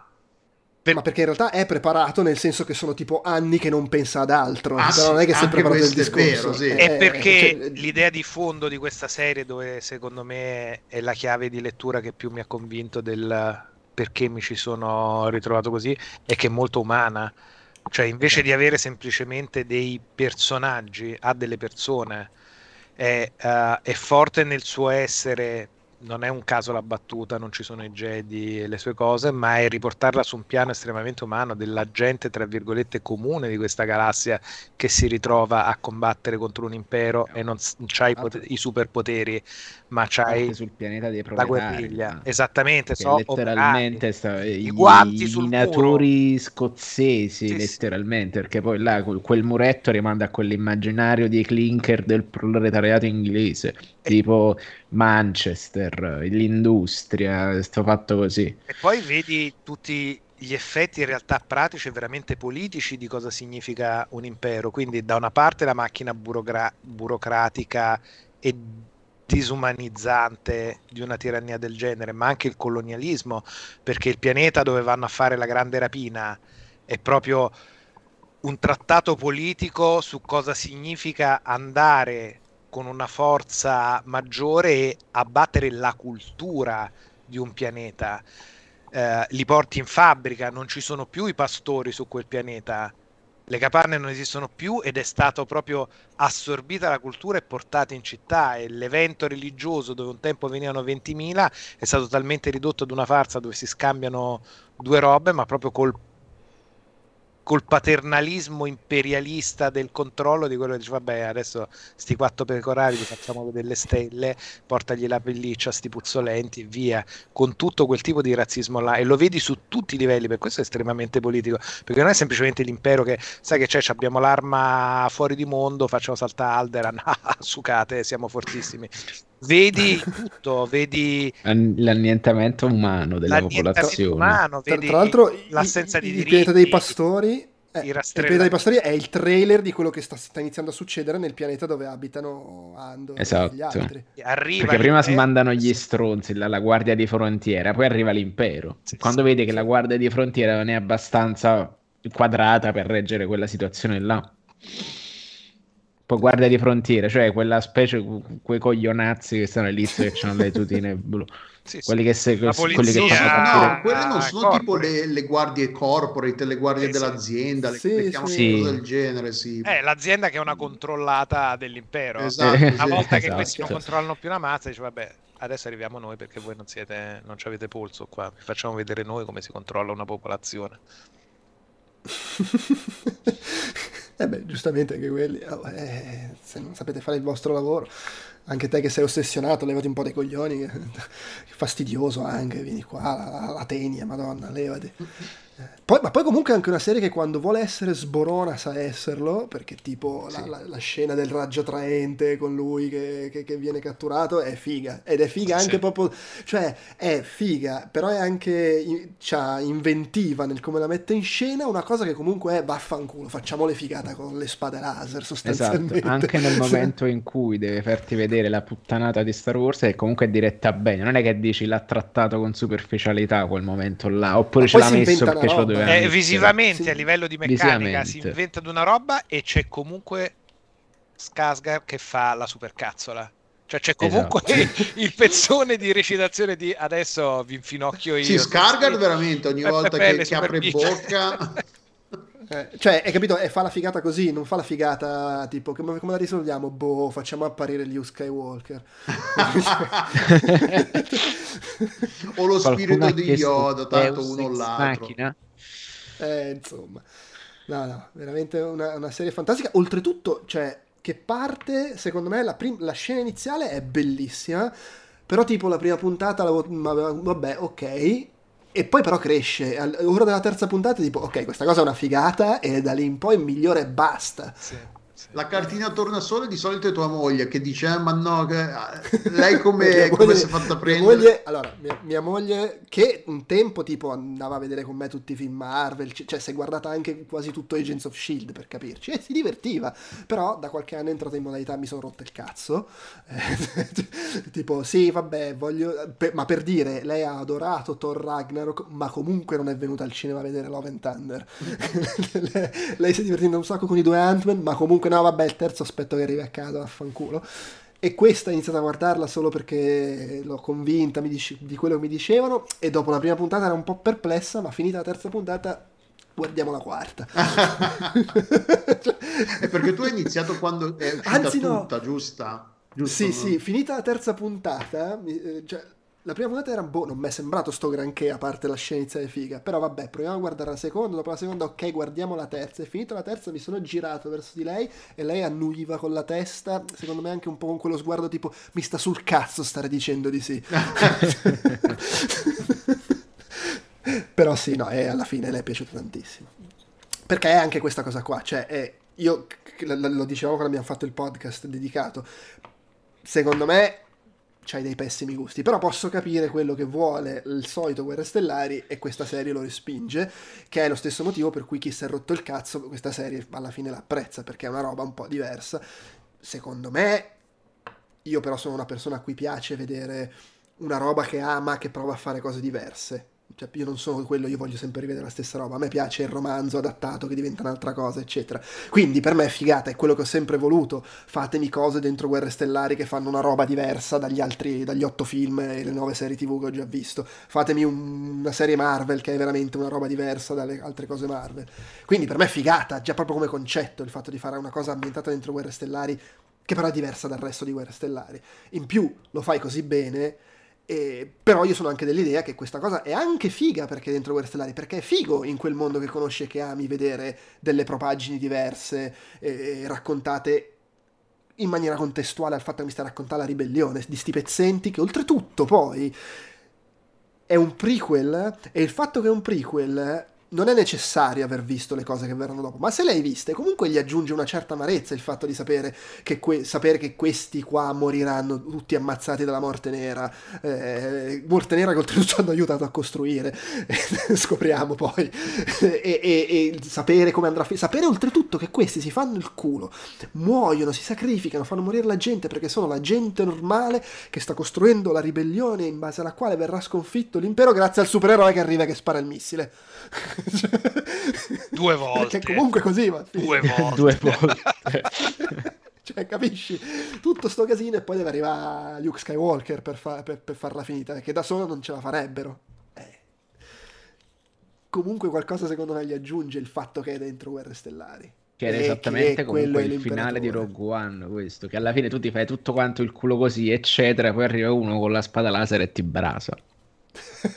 Sì, tra l'altro. cioè, proprio quello- quella era la metafora. Cioè, Eh, bello quella la cosa, cioè questo fa bruto, quella cosa bella lì, di farti vedere Esatto. com'è essere gente normale lì dentro, che è Esatto. una cosa che l- i film, che i fumetti Marvel hanno fatto ogni tanto, ma i film Marvel non hanno il coraggio di fare fino in fondo. Ti fanno 5 minuti e poi però ricominciano a esplodere i palazzi. Sì, Eh, infatti eh, de- de- del collateral damage di tutta la gente che muore per colpa dei supereroi non, non- non ti dicono mai nulla, cioè non ti fanno... è una cosa che buttano lì, è un tema, però non, non fanno... Cioè, lo, cap- lo- tipo, lo accennano in... quando- cos'è? In... eh, Lo accennano da Age of Ultron in poi, è un Sì, tema sì. ricorrente, perché poi Vabbè, poi torna è in alla Civil War, tutto- tutta la esatto, faccenda di tutto Civil quello War, che succede, eccetera. esatto. Però è comunque il contesto rimane quello, sì, parliamo di sta roba, ma poi ci sono un'ora e mezza di, di- di gente Già per dire, che vola. lo snap, già lo snap comunque poi alla fine si rimette tutto a posto, cioè è scomparsa metà della popolazione dell'universo, però poi tutto a posto, è tornata. E però capisci che se, se tu hai l'approccio di Andor, cioè puoi fare, eh, potresti fare delle serie drammatiche, appunto. fichissime, ambientate Esatto. in que- intorno a questi Certo, eventi. certo. Ma è, è- quella la cosa che un po', tra virgolette, non ci ha fatto mettere nessuna serie Marvel, secondo me, nemmeno tra le menzioni onorevoli. Vabbè, Perché le serie uscite di quest'anno che meritavano? Allora, She-Hulk, eh, Ah, è vero, cavolo, poverino. Marvel, Eh, lì, Miss Marvel. Eh, Miss Marvel. Io pure Miss Marvel, a me è piaciuto. Mi Ah, sono io ho visto Ah, le, le due, le due...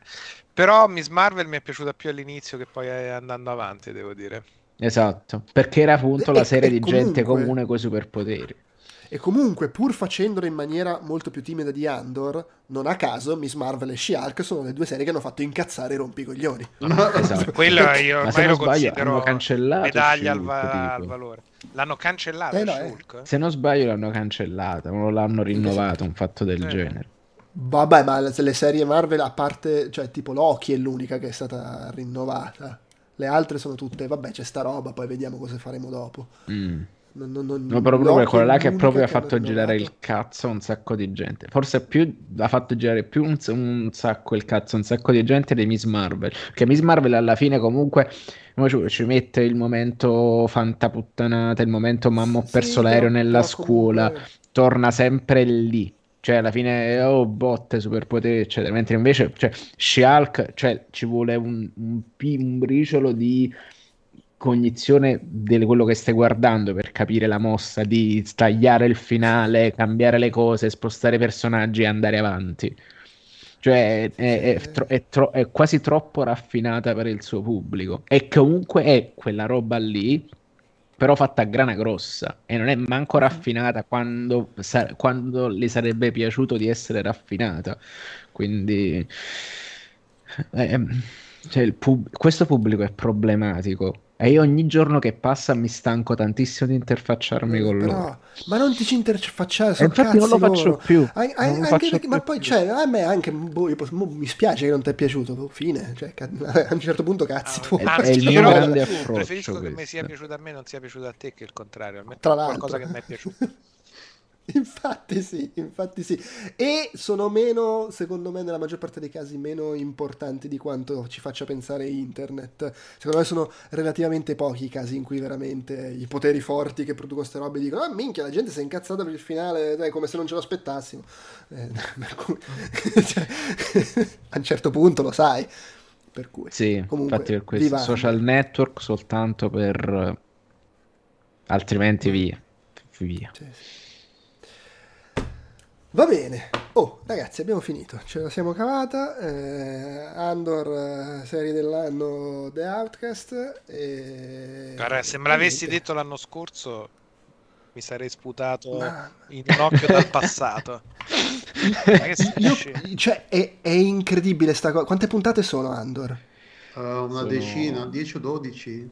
Do- 12 tipo? Sì, Mi, mi sbaglio? Non sono 12? sono 10 o 12, mi sembra forse 12, sì. Cioè, allora, io quando hanno annunciato Andor, la- il mio pensiero era, eh, cacchio, eh, lo spunto è, troppo figo, lunga.